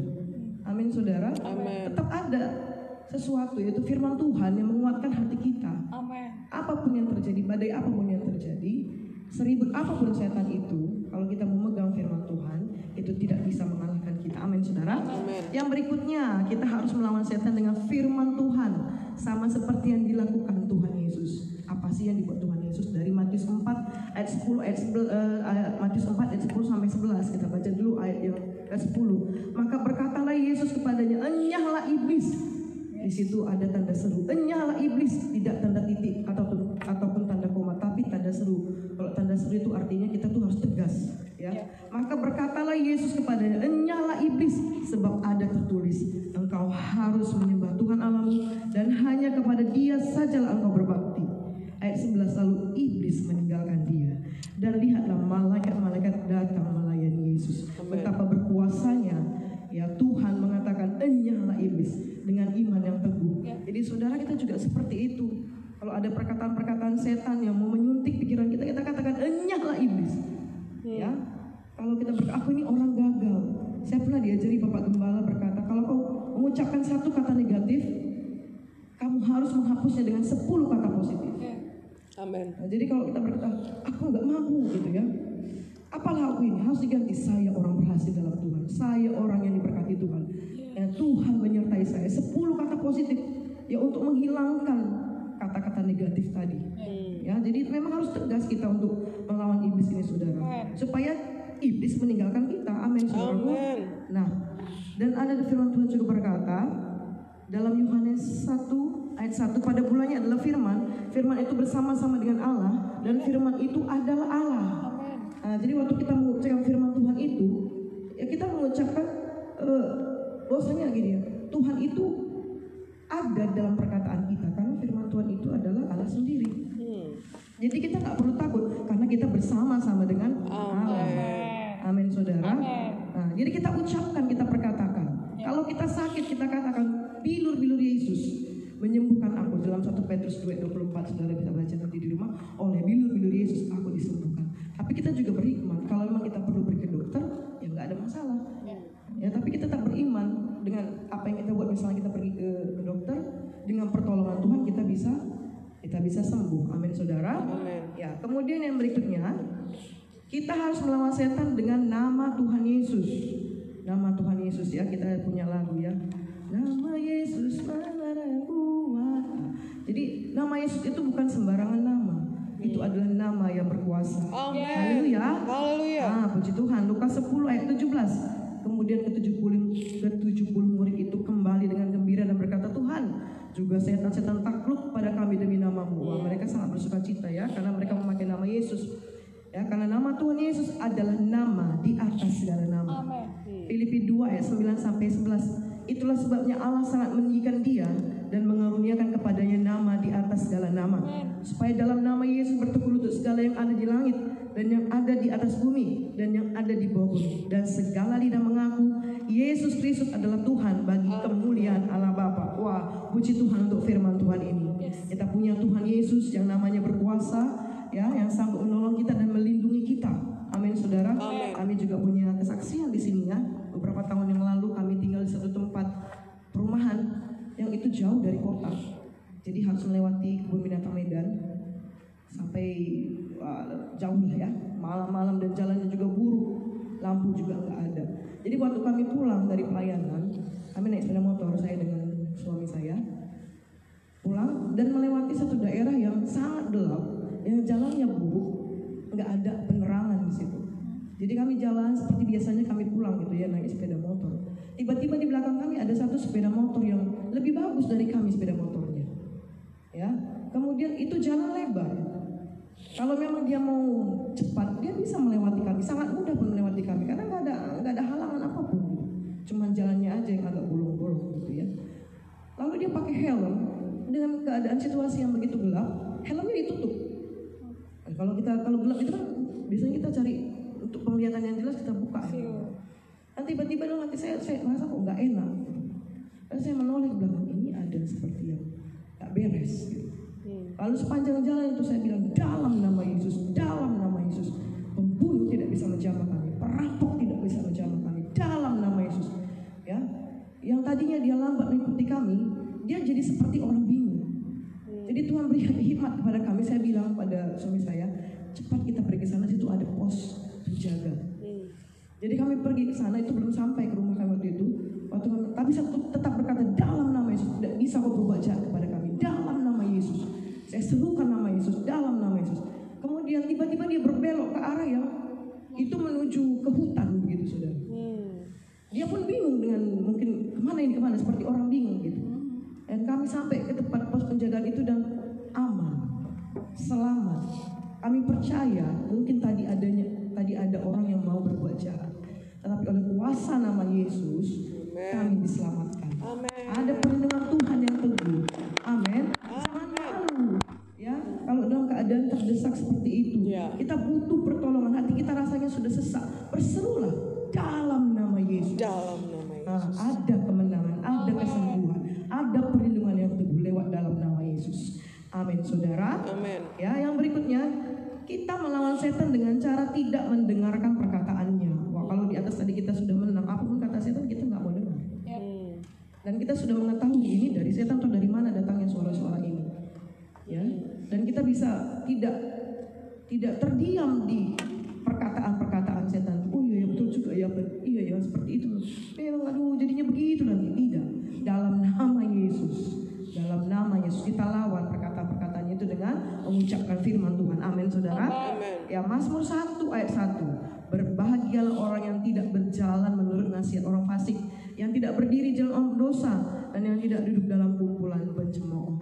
Mari kita berjalan seturut dengan firman Tuhan. Ya, tapi kita tetap harus berjaga-jaga. Sampai sekarang setan masih memakai pekerjaannya dan antek-anteknya untuk berbicara kepada kehidupan kita dengan tipu dayanya yang licik. Jika kita mendengarkannya, maka sesungguhnya kita akan tertipu dan masuk kepada pemberontakan yang tadi kita sudah dengar, yang sudah disampaikan oleh Karina, yang membawa kepada kematian. Wah, ini kita harus berjaga-jaga. Ya, jangan mau kita tertipu oleh perkataan setan dan jatuhnya kepada pemberontakan yang membawa kepada kematian. Tidak heran Paulus mengingatkan anak didik rohaninya Timotius agar tidak mendengarkan suara dan pendapat antek-antek setan. 1 Timotius 4 ayat 7, tapi jauhilah tahayul dan dongeng nenek-nenek tua, latihlah dirimu beribadah. Kita orang muda, wah kita suka nongkrong. Nongkrong mana malam ini ya, nongkrong di sini, yuk kita kumpul-kumpul gitu. Boleh, ya, tapi kita juga harus menjaga diri kita. Jangan terlalu banyak kita mendengarkan perkataan-perkataan yang mau membawa kita kepada pemberontakan dan ujung-ujungnya pada kematian. Kalau anak muda ya banyaklah kata-katanya. Ya, yang kita ketahui lah, saudara juga orang muda. Tahu apa yang saudara bicarakan kalau ketemu sama teman. Ya mungkin agak jarang yang begitu bertemu teman firman Tuhan berkata. Agak jarang mungkin saudara. Ya. Mungkin apa yang diceritakan. Tapi kita harus menjaga diri kita. Bukan berarti kita tidak boleh berteman. Ya kita boleh bergaul, kita boleh berteman. Ya tapi kita juga harus membentengi diri kita dengan firman Tuhan. Amin, saudara. Nah, untuk itu kita harus selalu penuh dengan Roh Kudus dan firman Tuhan. Itu dia kuncinya, agar kita tidak tertipu dan terpengaruh akan godaan setan untuk ikut memberontak ya, terhadap pemimpin-pemimpin yang diangkat oleh Tuhan di atas kehidupan kita. Ya, pemimpin yang sudah Tuhan berikan kepada kita itu membawa kita kepada maksud dan panggilan Tuhan. Jadi seharusnya kita menjaga pemimpin kita, melindungi pemimpin kita. Ya, kita usahakan supaya pemimpin kita itu sehat, sukacita, ya, supaya dia bisa menyampaikan lagi firman Tuhan, apa yang disampaikan Tuhan untuk jemaatnya melalui hamba Tuhan. Jangan kita yang membuat pemimpin kita susah. Amin, saudara. Amin. Jadi saudaraku, ini sangat luar biasa firman Tuhan ini. Ini pun sangat memberkati saya. Nanti saudara bisa lebih dalam lagi melalui Ibu Gembala yang menyampaikan firman Tuhan, Bapak Gembala juga yang menyampaikan firman Tuhan. Pasti kita semua diberkati. Dan saudara, saya mengajak saudara untuk selalu mengikuti ibadah kita, baik muda-mudi, yang baik itu ibadah kebaktian minggu, baik secara offline ataupun online. Haleluya, saudara. Haleluya. Tuhan Yesus memberkati. Terima kasih untuk Kak Peggy dan Kak Rina yang sudah membawakan firman Tuhan bagi kita semua pada malam hari ini. Saya menambahkan, tapi tadi firman Tuhan yang disampaikan oleh Kak Peggy tadi saya paling suka tuh yang bagian kita melawan setan dengan cara tidak mendengarkan perkataannya. Nah, saudara-saudari yang dikasih oleh Tuhan Yesus, muda-mudi yang dikasih oleh Tuhan, pada saat seperti sekarang ini kita ini hidup di dalam era informasi. Informasi itu masuk bertubi-tubi pada kita. Mau kita cari nggak cari, dia masuk aja gitu. Buktinya apa? Buktinya handphone kita itu didesain untuk kalau misalnya ada pesan masuk langsung dia bunyi ting gitu. Kalau WhatsApp masuk langsung ada bunyinya. Telegram masuk ada bunyinya. Bahkan waktu Facebook atau Instagram masuk atau sosial media yang lain masuk, YouTube, dia langsung ada notifikasinya. Jadi kita nggak cari pun informasi itu masuk, kita nggak cari pun yang namanya perkataan-perkataan setan itu akan berusaha masuk kepada kita. Nah, caranya kita supaya bisa melawan setan adalah dengan tidak mendengarkan perkataannya. Hawa, saudaraku, dalam buku Kejadian dituliskan dia ngobrol dengan setan. Dia ngobrol santai dia. Dia tidak, bahkan pada saat dia ngobrol, tadi seperti diulang oleh Kak Peggy, gak ada tuh yang ngobrol langsung, firman Tuhan bilang begini, langsung gak ada. Tapi dia ngalir. Dan tiba-tiba ketika dia ngomong firman, dibelokkan oleh setan firman Tuhan itu, dan dia gak sadar. Saudaraku, kalau mengenai tipu-tipuan, setan tuh lebih jago daripada kita. Oleh sebab itu, jangan sampai saudara mau ngobrol sama setan. Jangan sampai saudara teralihkan. Tadinya mau baca Alkitab, begitu ada ting, langsung saudara jadi lupa baca Alkitabnya. Tadinya mau nonton ibadah, tahu-tahu saudara ting, ada tanda hijau WhatsApp kan saudara, keluar ceret dari atas, langsung deh saudara sambar karena tulisannya sayangku. Nah, jangan sampai kayak gitu. Saudaraku, akan ada banyak godaan setan kepada saudara muda-mudi yang dikasih oleh Tuhan. Kenapa? Karena saudara ini ibarat kata ya, lagi kinyis-kinyisnya gitu di mata setan, lagi seger-segernya, punya tenaga banyak, waktu banyak, uang belum banyak, tapi bisa dibawa kemana-mana. Kenapa? Karena sehat, segar, nggak sakit-sakitan. Kalaupun ada yang sakit-sakit, saya doakan saat ini sembuh di dalam nama Yesus. Jadi seperti kalau ada kalau di dunia fauna gitu kan, flora dan fauna lah ya, binatang-binatang. Yang namanya singa itu akan mengincar hewan yang kelihatannya indah di matanya, yang kelihatan segar, yang kelihatan sehat. Dia nggak masalah mengejarnya, tapi dia akan cari bukan yang rusa yang sakit-sakitan tentunya, tapi akan mencari yang seger. Nah, oleh sebab itu muda-mudi yang dikasih oleh Tuhan, kelihatannya ya, kok banyak banget masalah muda-mudi ini. Adalah mengenai tujuan hidup, adalah mengenai pekerjaan, adalah mengenai jodoh, masa depan, keuangan, keluarga. Kok banyak banget? Iya, karena memang setan mau saudara itu teralih pandangannya daripada tujuan saudara di dalam dunia ini. Mudah-mudahan sekarang ini, saya pernah gitu ketemu sama teman saya. Dia orang yang berhasil, masih muda waktu itu. Sekarang udah tua. Dia udah punya semuanya. Dia udah punya pekerjaan yang baik, keluarganya bagus. Jadi istilahnya kalau orang Jawa bilang bibit, bobot, bebetnya bagus-bagus semuanya, saudaraku. tapi dianya nggak puas dalam hidup. Bahkan ketika kami bicara gitu, dia dengan lugas mengatakan bahwa rasanya dia mau mati aja gitu. Dia punya koleksi jam yang mahal berpuluh-puluh juta. Dia punya pekerjaan yang tiap bulan tuh gajinya berpuluh juta. Dia bolak-balik ke luar negeri, masa belum COVID ya saudara. Dan dia punya tunangan waktu itu, seorang dokter. So, saya bilang, wah kok bisa kamu kok mikir kayak gitu? Iya, rasanya mau mati aja katanya. I want to commit a suicide, mau bunuh diri aja. Saya bilang, kenapa? Aku gak tahu tujuan hidupku apa. I have everything, aku udah punya semuanya. Lalu saya bilang waktu itu, kenapa kamu gak doa aja? Tanya sama Tuhan. I cannot decide for you, aku gak bisa putuskan buat kamu. Tapi aku tahu tujuan hidupku. Aku tahu tujuan hidupku itu adalah untuk menyenangkan hati Tuhan dan melayani jiwa-jiwa. Aku diciptakan Tuhan untuk menolong orang-orang yang gak beruntung. That's why aku bisa hidup sampai sekarang meskipun gak sekaya kamu, saya bilang. Tapi saya bisa terus menikmati hari lepas hari yang Tuhan kasih kepada saya. Mudah-mudahan dikasih oleh Tuhan. Ketika Tuhan Yesus datang ke dunia, tadi dikatakan oleh Kak Rina dalam Lukas 19 ayat 10, itu Tuhan datang untuk mencari dan menyelamatkan yang terhilang. Tuhan gak datang untuk sekedar menunjukkan, hey, this is me, I'm God, you got to worship me. Kamu harus menyembah aku, enggak. Tuhan gak datang untuk menunjukin powernya, ciu, ciu, ciu, gitu, gak ada. Tuhan datang memang untuk cari saudara, untuk cari muda-mudi. Tuhan cari saudara yang tadinya saudara punya hidup yang gak jelas tujuannya. Tuhan mau kasih tujuan pada saudara. Karena dia pencipta saudara.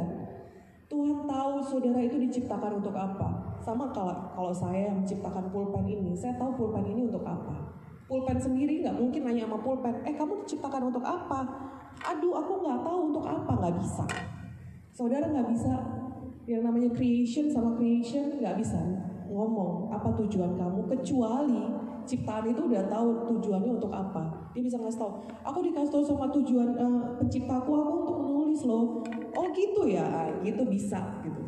So saudaraku, Tuhan datang untuk tujuan, untuk menyelamatkan saudara. Dan ketika diselamatkan, Tuhan gak ingin saudara itu sia-siakan keselamatan itu. Karena dia sudah membayarnya dengan harga yang mahal. Tuhan ingin saudara itu bertumbuh dari yang namanya bayi rohani, tumbuh menjadi pemuda-pemudi yang kuat rohnya di dalam Tuhan. Amen. Saudaraku, kalau bertumbuh roh, memang gak bisa kelihatan mata. Banyak orang bertanya, kayak mana sih Tuhan itu kok gak kelihatan gitu. Iya, karena dia roh, gak bisa kelihatan sama mata jasmani ini. Sama kayak saudara gak bisa ngeliat udara, tapi saudara hirup-hirup juga kan, karena gratis toh. Oleh sebab itu saudaraku, mudah-mudahan dikasih oleh Tuhan, saya ajak mulai dari sekarang saudara tahu tujuan hidupnya. Saudara perlu bertumbuh, yang pasti saudara perlu bertumbuh. Itu salah satu tujuan saudara. Saudara perlu bertumbuh menjadi dewasa rohani. Tujuannya apa? Supaya saudara bisa menguatkan lagi yang lemah. Karena dalam dunia ini saudaraku, miliaran manusia. Satu dari kami, satu saya mungkin bisa menolong misalnya 10-20 dalam lingkaran saya sekarang ini. Dan 10-20 itu nolong lagi, 10-20 lagi, itu tambah lagi jadi 100-200 orang. Dari situ nolong lagi yang lain. That's how we work. Gitulah Tuhan ingin kita di dunia ini. Kita gak bisa, saya sendiri, saya hebat sendiri gitu. Kamu semuanya bawaan saya, gak bisa. Buku Kejadian 1 pun mengatakan kita diciptakan untuk menguasai binatang-binatang, menguasai binatang melata, burung-burung di udara. Tidak dikatakan kita diciptakan untuk menguasai manusia lainnya. You cannot control anybody's life. Setiap orang itu punya hak hidup. Maksud saya, setiap orang punya kehendak bebas. So, saudaraku, biarlah kiranya mudah-mudi mengetahui tujuan hidup kalian apa. Dan dikatakan di sini bahwa Tuhan ingin kita itu bertumbuh, gak terus-terusan kecil. Karena kayak saya punya 4 orang anak.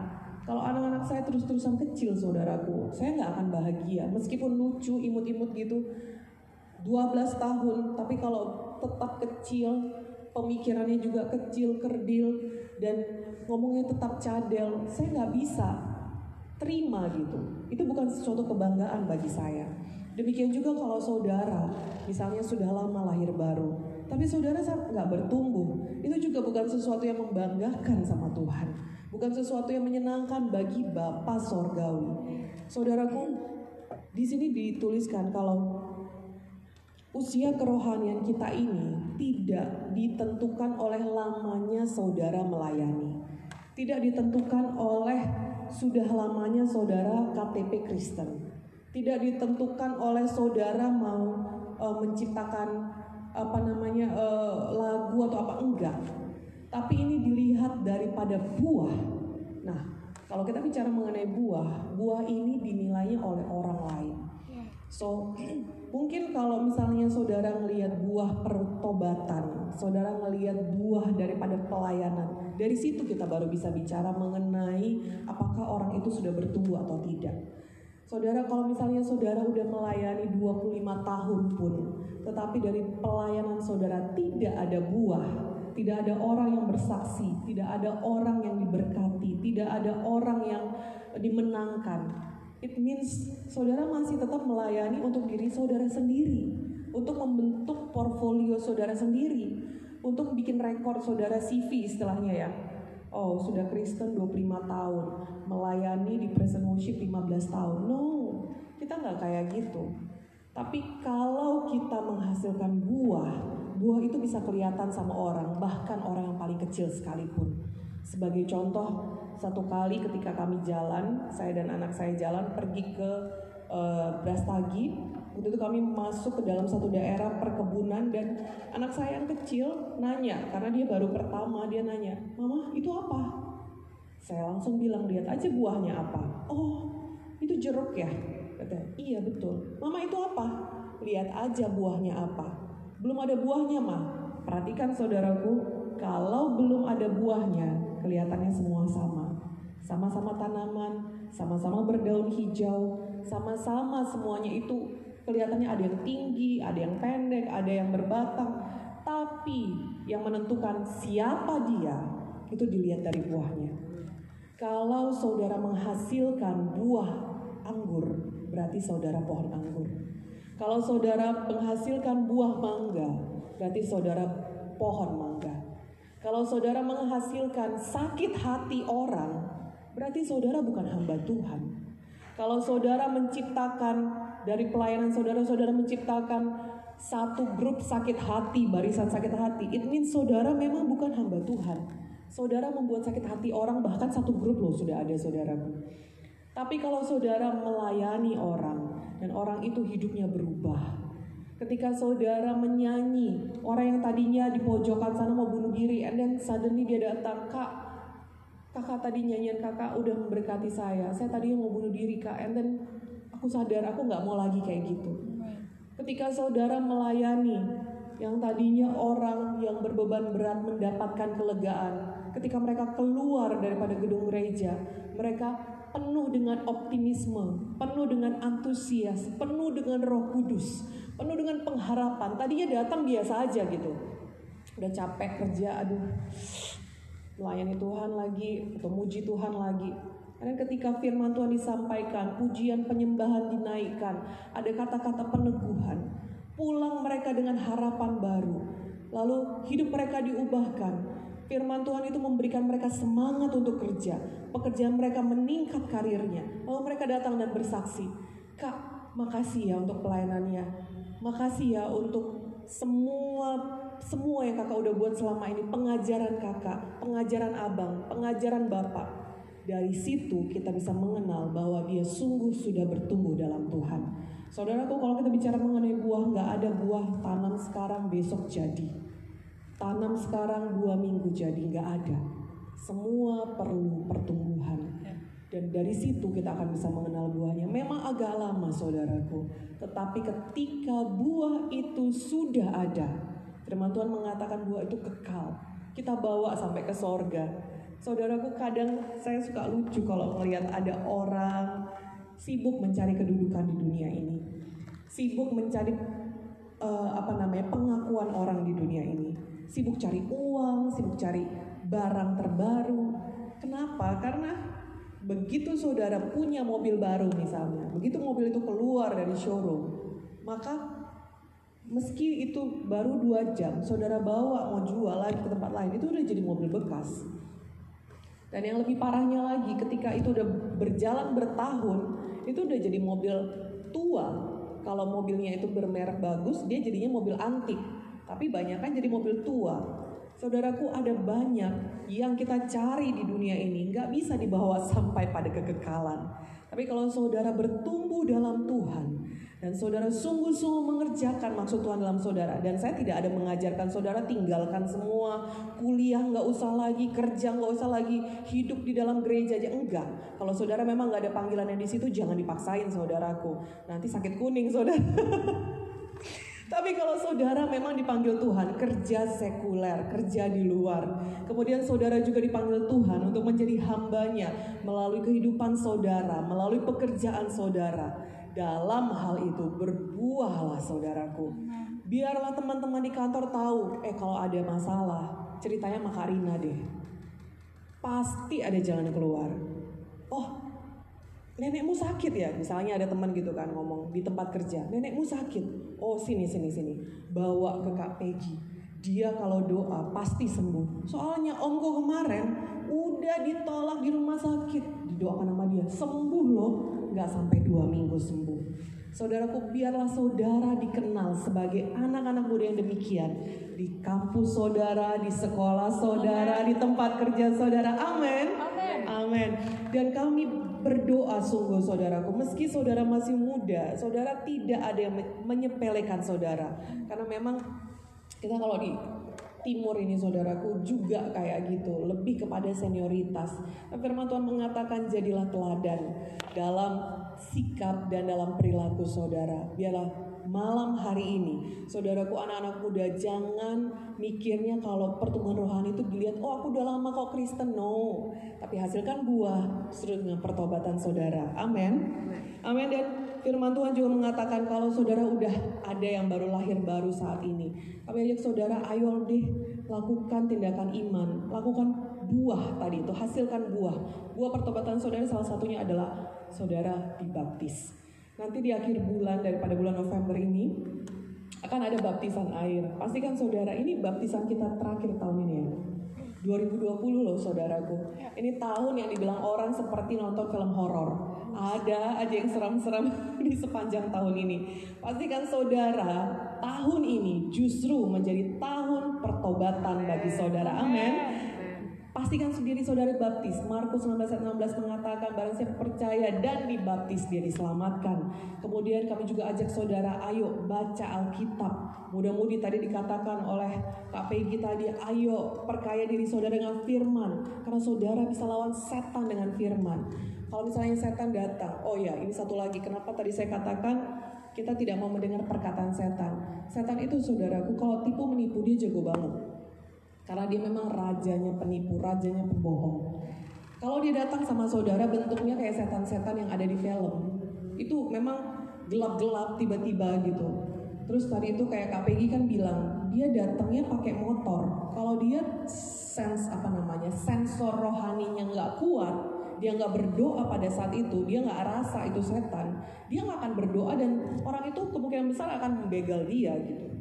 Tapi karena sensor rohaninya bagus, jadi dia tahu meskipun dia pakai motor, meskipun itu malam hari dan nggak terlalu kelihatan jelas, dia tahu itu setan. Saudaraku, ada banyak anak muda tidak mengenal setan yang datang dalam bentuk notifikasi. Ada banyak anak muda yang tidak sadar itu setan kalau datangnya dalam bentuk teman. Ada banyak anak muda yang tidak sadar kalau itu setan kalau dia datangnya dalam bentuk yang kelihatannya rohani seperti ayat-ayat, pemimpin rohani, atau datangnya dalam bentuk topik doa. Saya akan jelaskan sedikit saudaraku. Teman saudara, bisa saja dia dipakai oleh setan ketika dia mulai ngajak saudara untuk jauhkan diri saudara dari ibadah. Teman saudara bisa saja dipakai oleh setan ketika dia mulai ngajak saudara untuk tidak memberikan persepuluhan atau persembahan. Dengan alasan, banyak banget kamu ngasihnya. Sering banget kita ngasih, persembahan terus, persepuluhan terus. Saudaraku, kalau saudara sungguh-sungguh tahu konsep prinsip daripada persembahan persepuluhan, saudara akan bisa berkata kepada teman saudara, diam, ini urusanku, kamu urus urusanmu. Dan saudara mulai menjauh daripada orang-orang demikian. Saudara suruh diam setan yang kerja di dalam dia. Saudaraku, kalau setannya itu datang dalam bentuk topik doa, kenapa? Misalnya kayak gini, kamu tahu nggak, si itu baru cerai. Aku sebenarnya cerita gini gak gosip loh, gak gosip. Aku mau kamu doakan. Nah, ada lagi yang cerita, ini sama ini lagi berkelahi. Jadi karena itu topik doa kalian. Tadinya kita gak tahu gitu kan. Hah, masa? Iya. Masa sih cucu-cucu nah, gitu saudaraku. Ada banyak yang seperti itu. Aku cuma ngasih tau ini supaya kamu doakan. Doakan. Yang kemarin kamu doakan itu kayaknya belum ampuh. Kenapa? Karena semalam cuma saudaraku, ada banyak kejadian kayak gitu di gereja. Ngomongnya topik doa, tapi ternyata sebenarnya isinya gosip.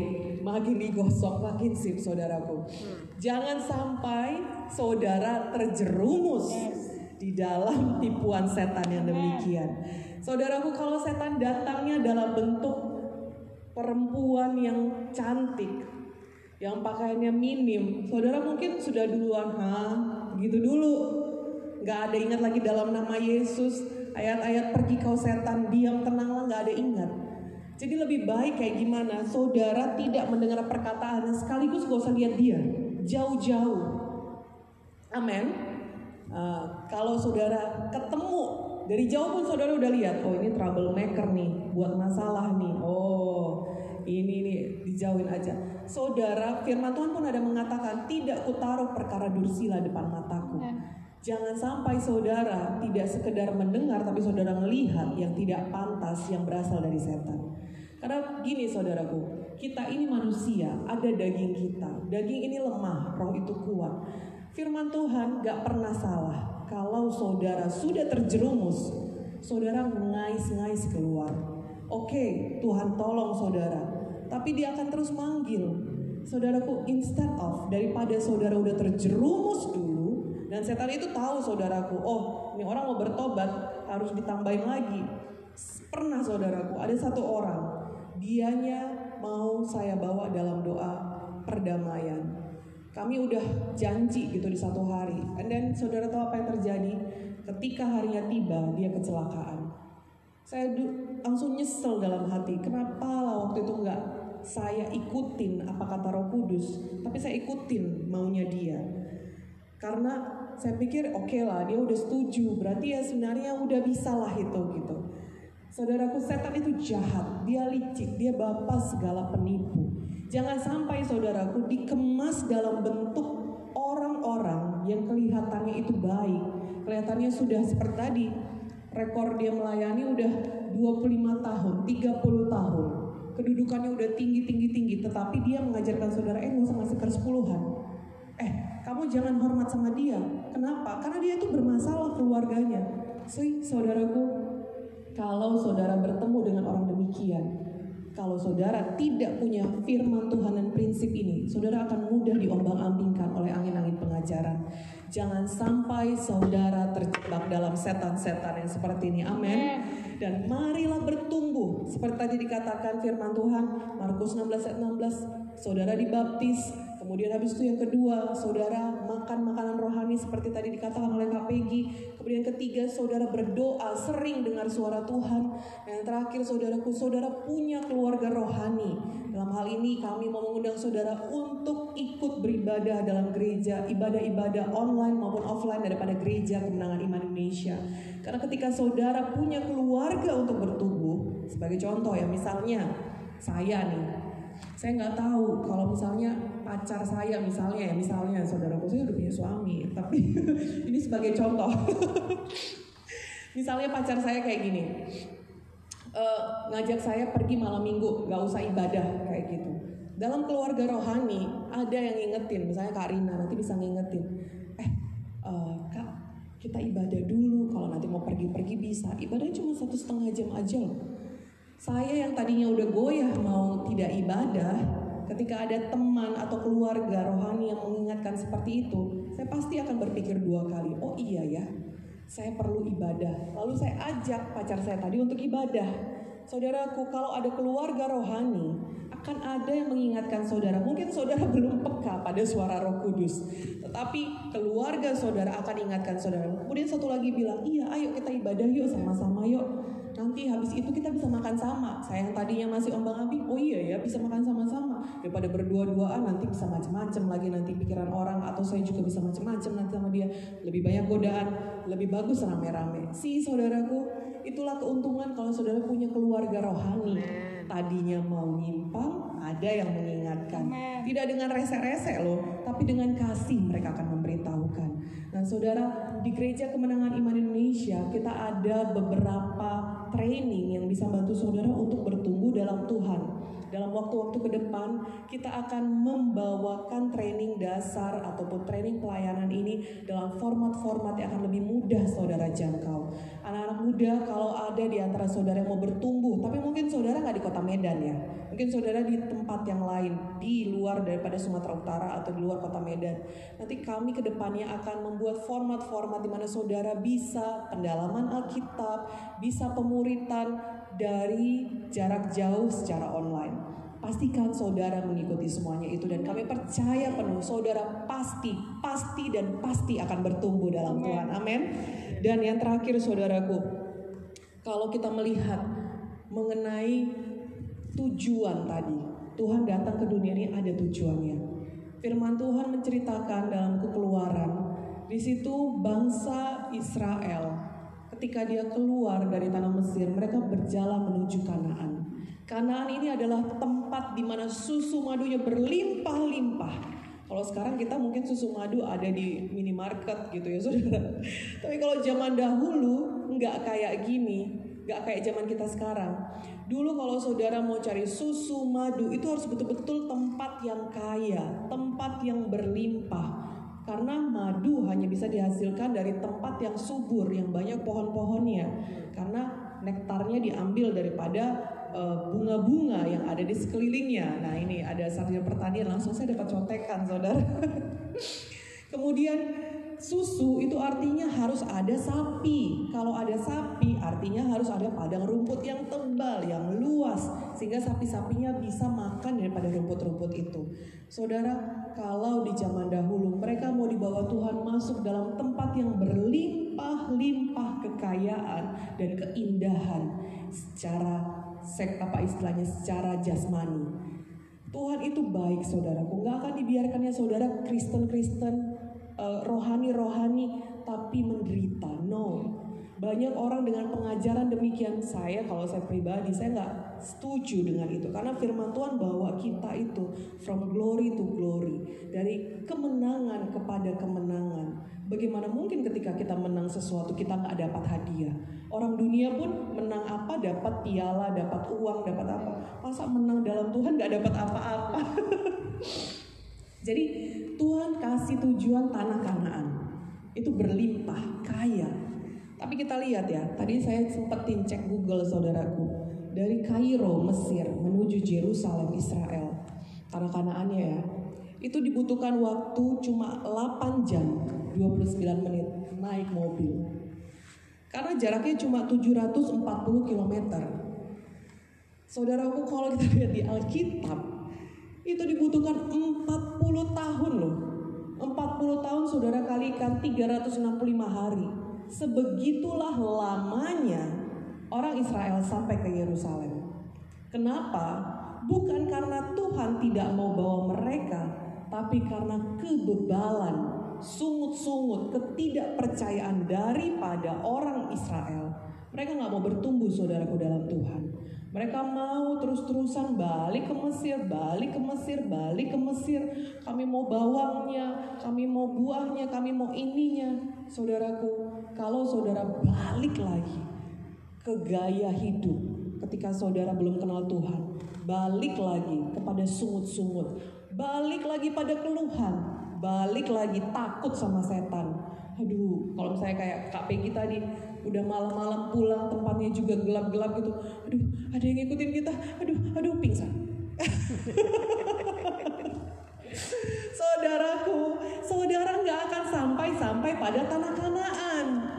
Kalau saudara buat pola yang sama, tidak akan ada hasil yang berbeda. Sementara Tuhan mau saudara menang, Tuhan mau saudara diberkati, Tuhan mau saudara itu dibawakan Tuhan pada maksudnya yang mulia, tujuan yang besar.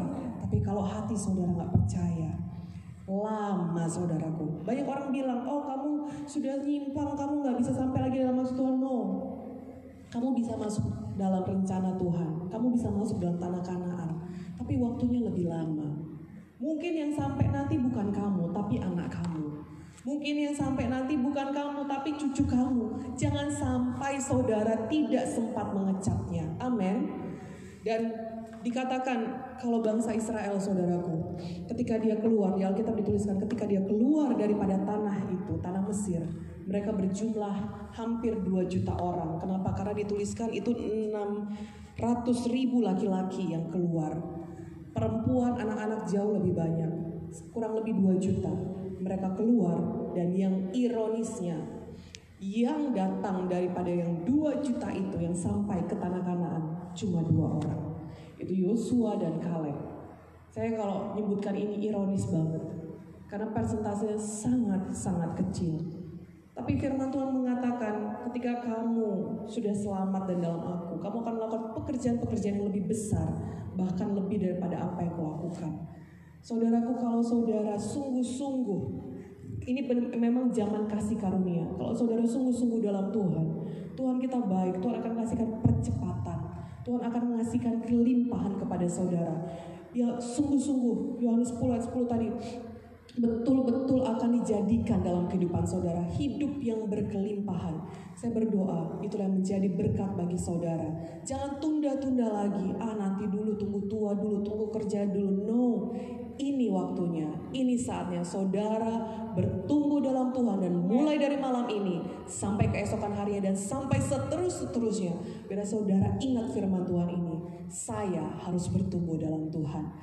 Terima kasih saudaraku yang sudah bergabung dengan kita pada malam hari ini. Firman Tuhan sederhana, bertumbuhlah dalam Tuhan, sehingga saudara bisa usir setan. Saudara punya tujuan dalam hidup, dan biarlah hidup saudara mulai hari ini berubah, masuk dalam kemuliaan kepada kemuliaan, kemenangan sampai pada kemenangan selanjutnya. Dan saudaraku, malam hari ini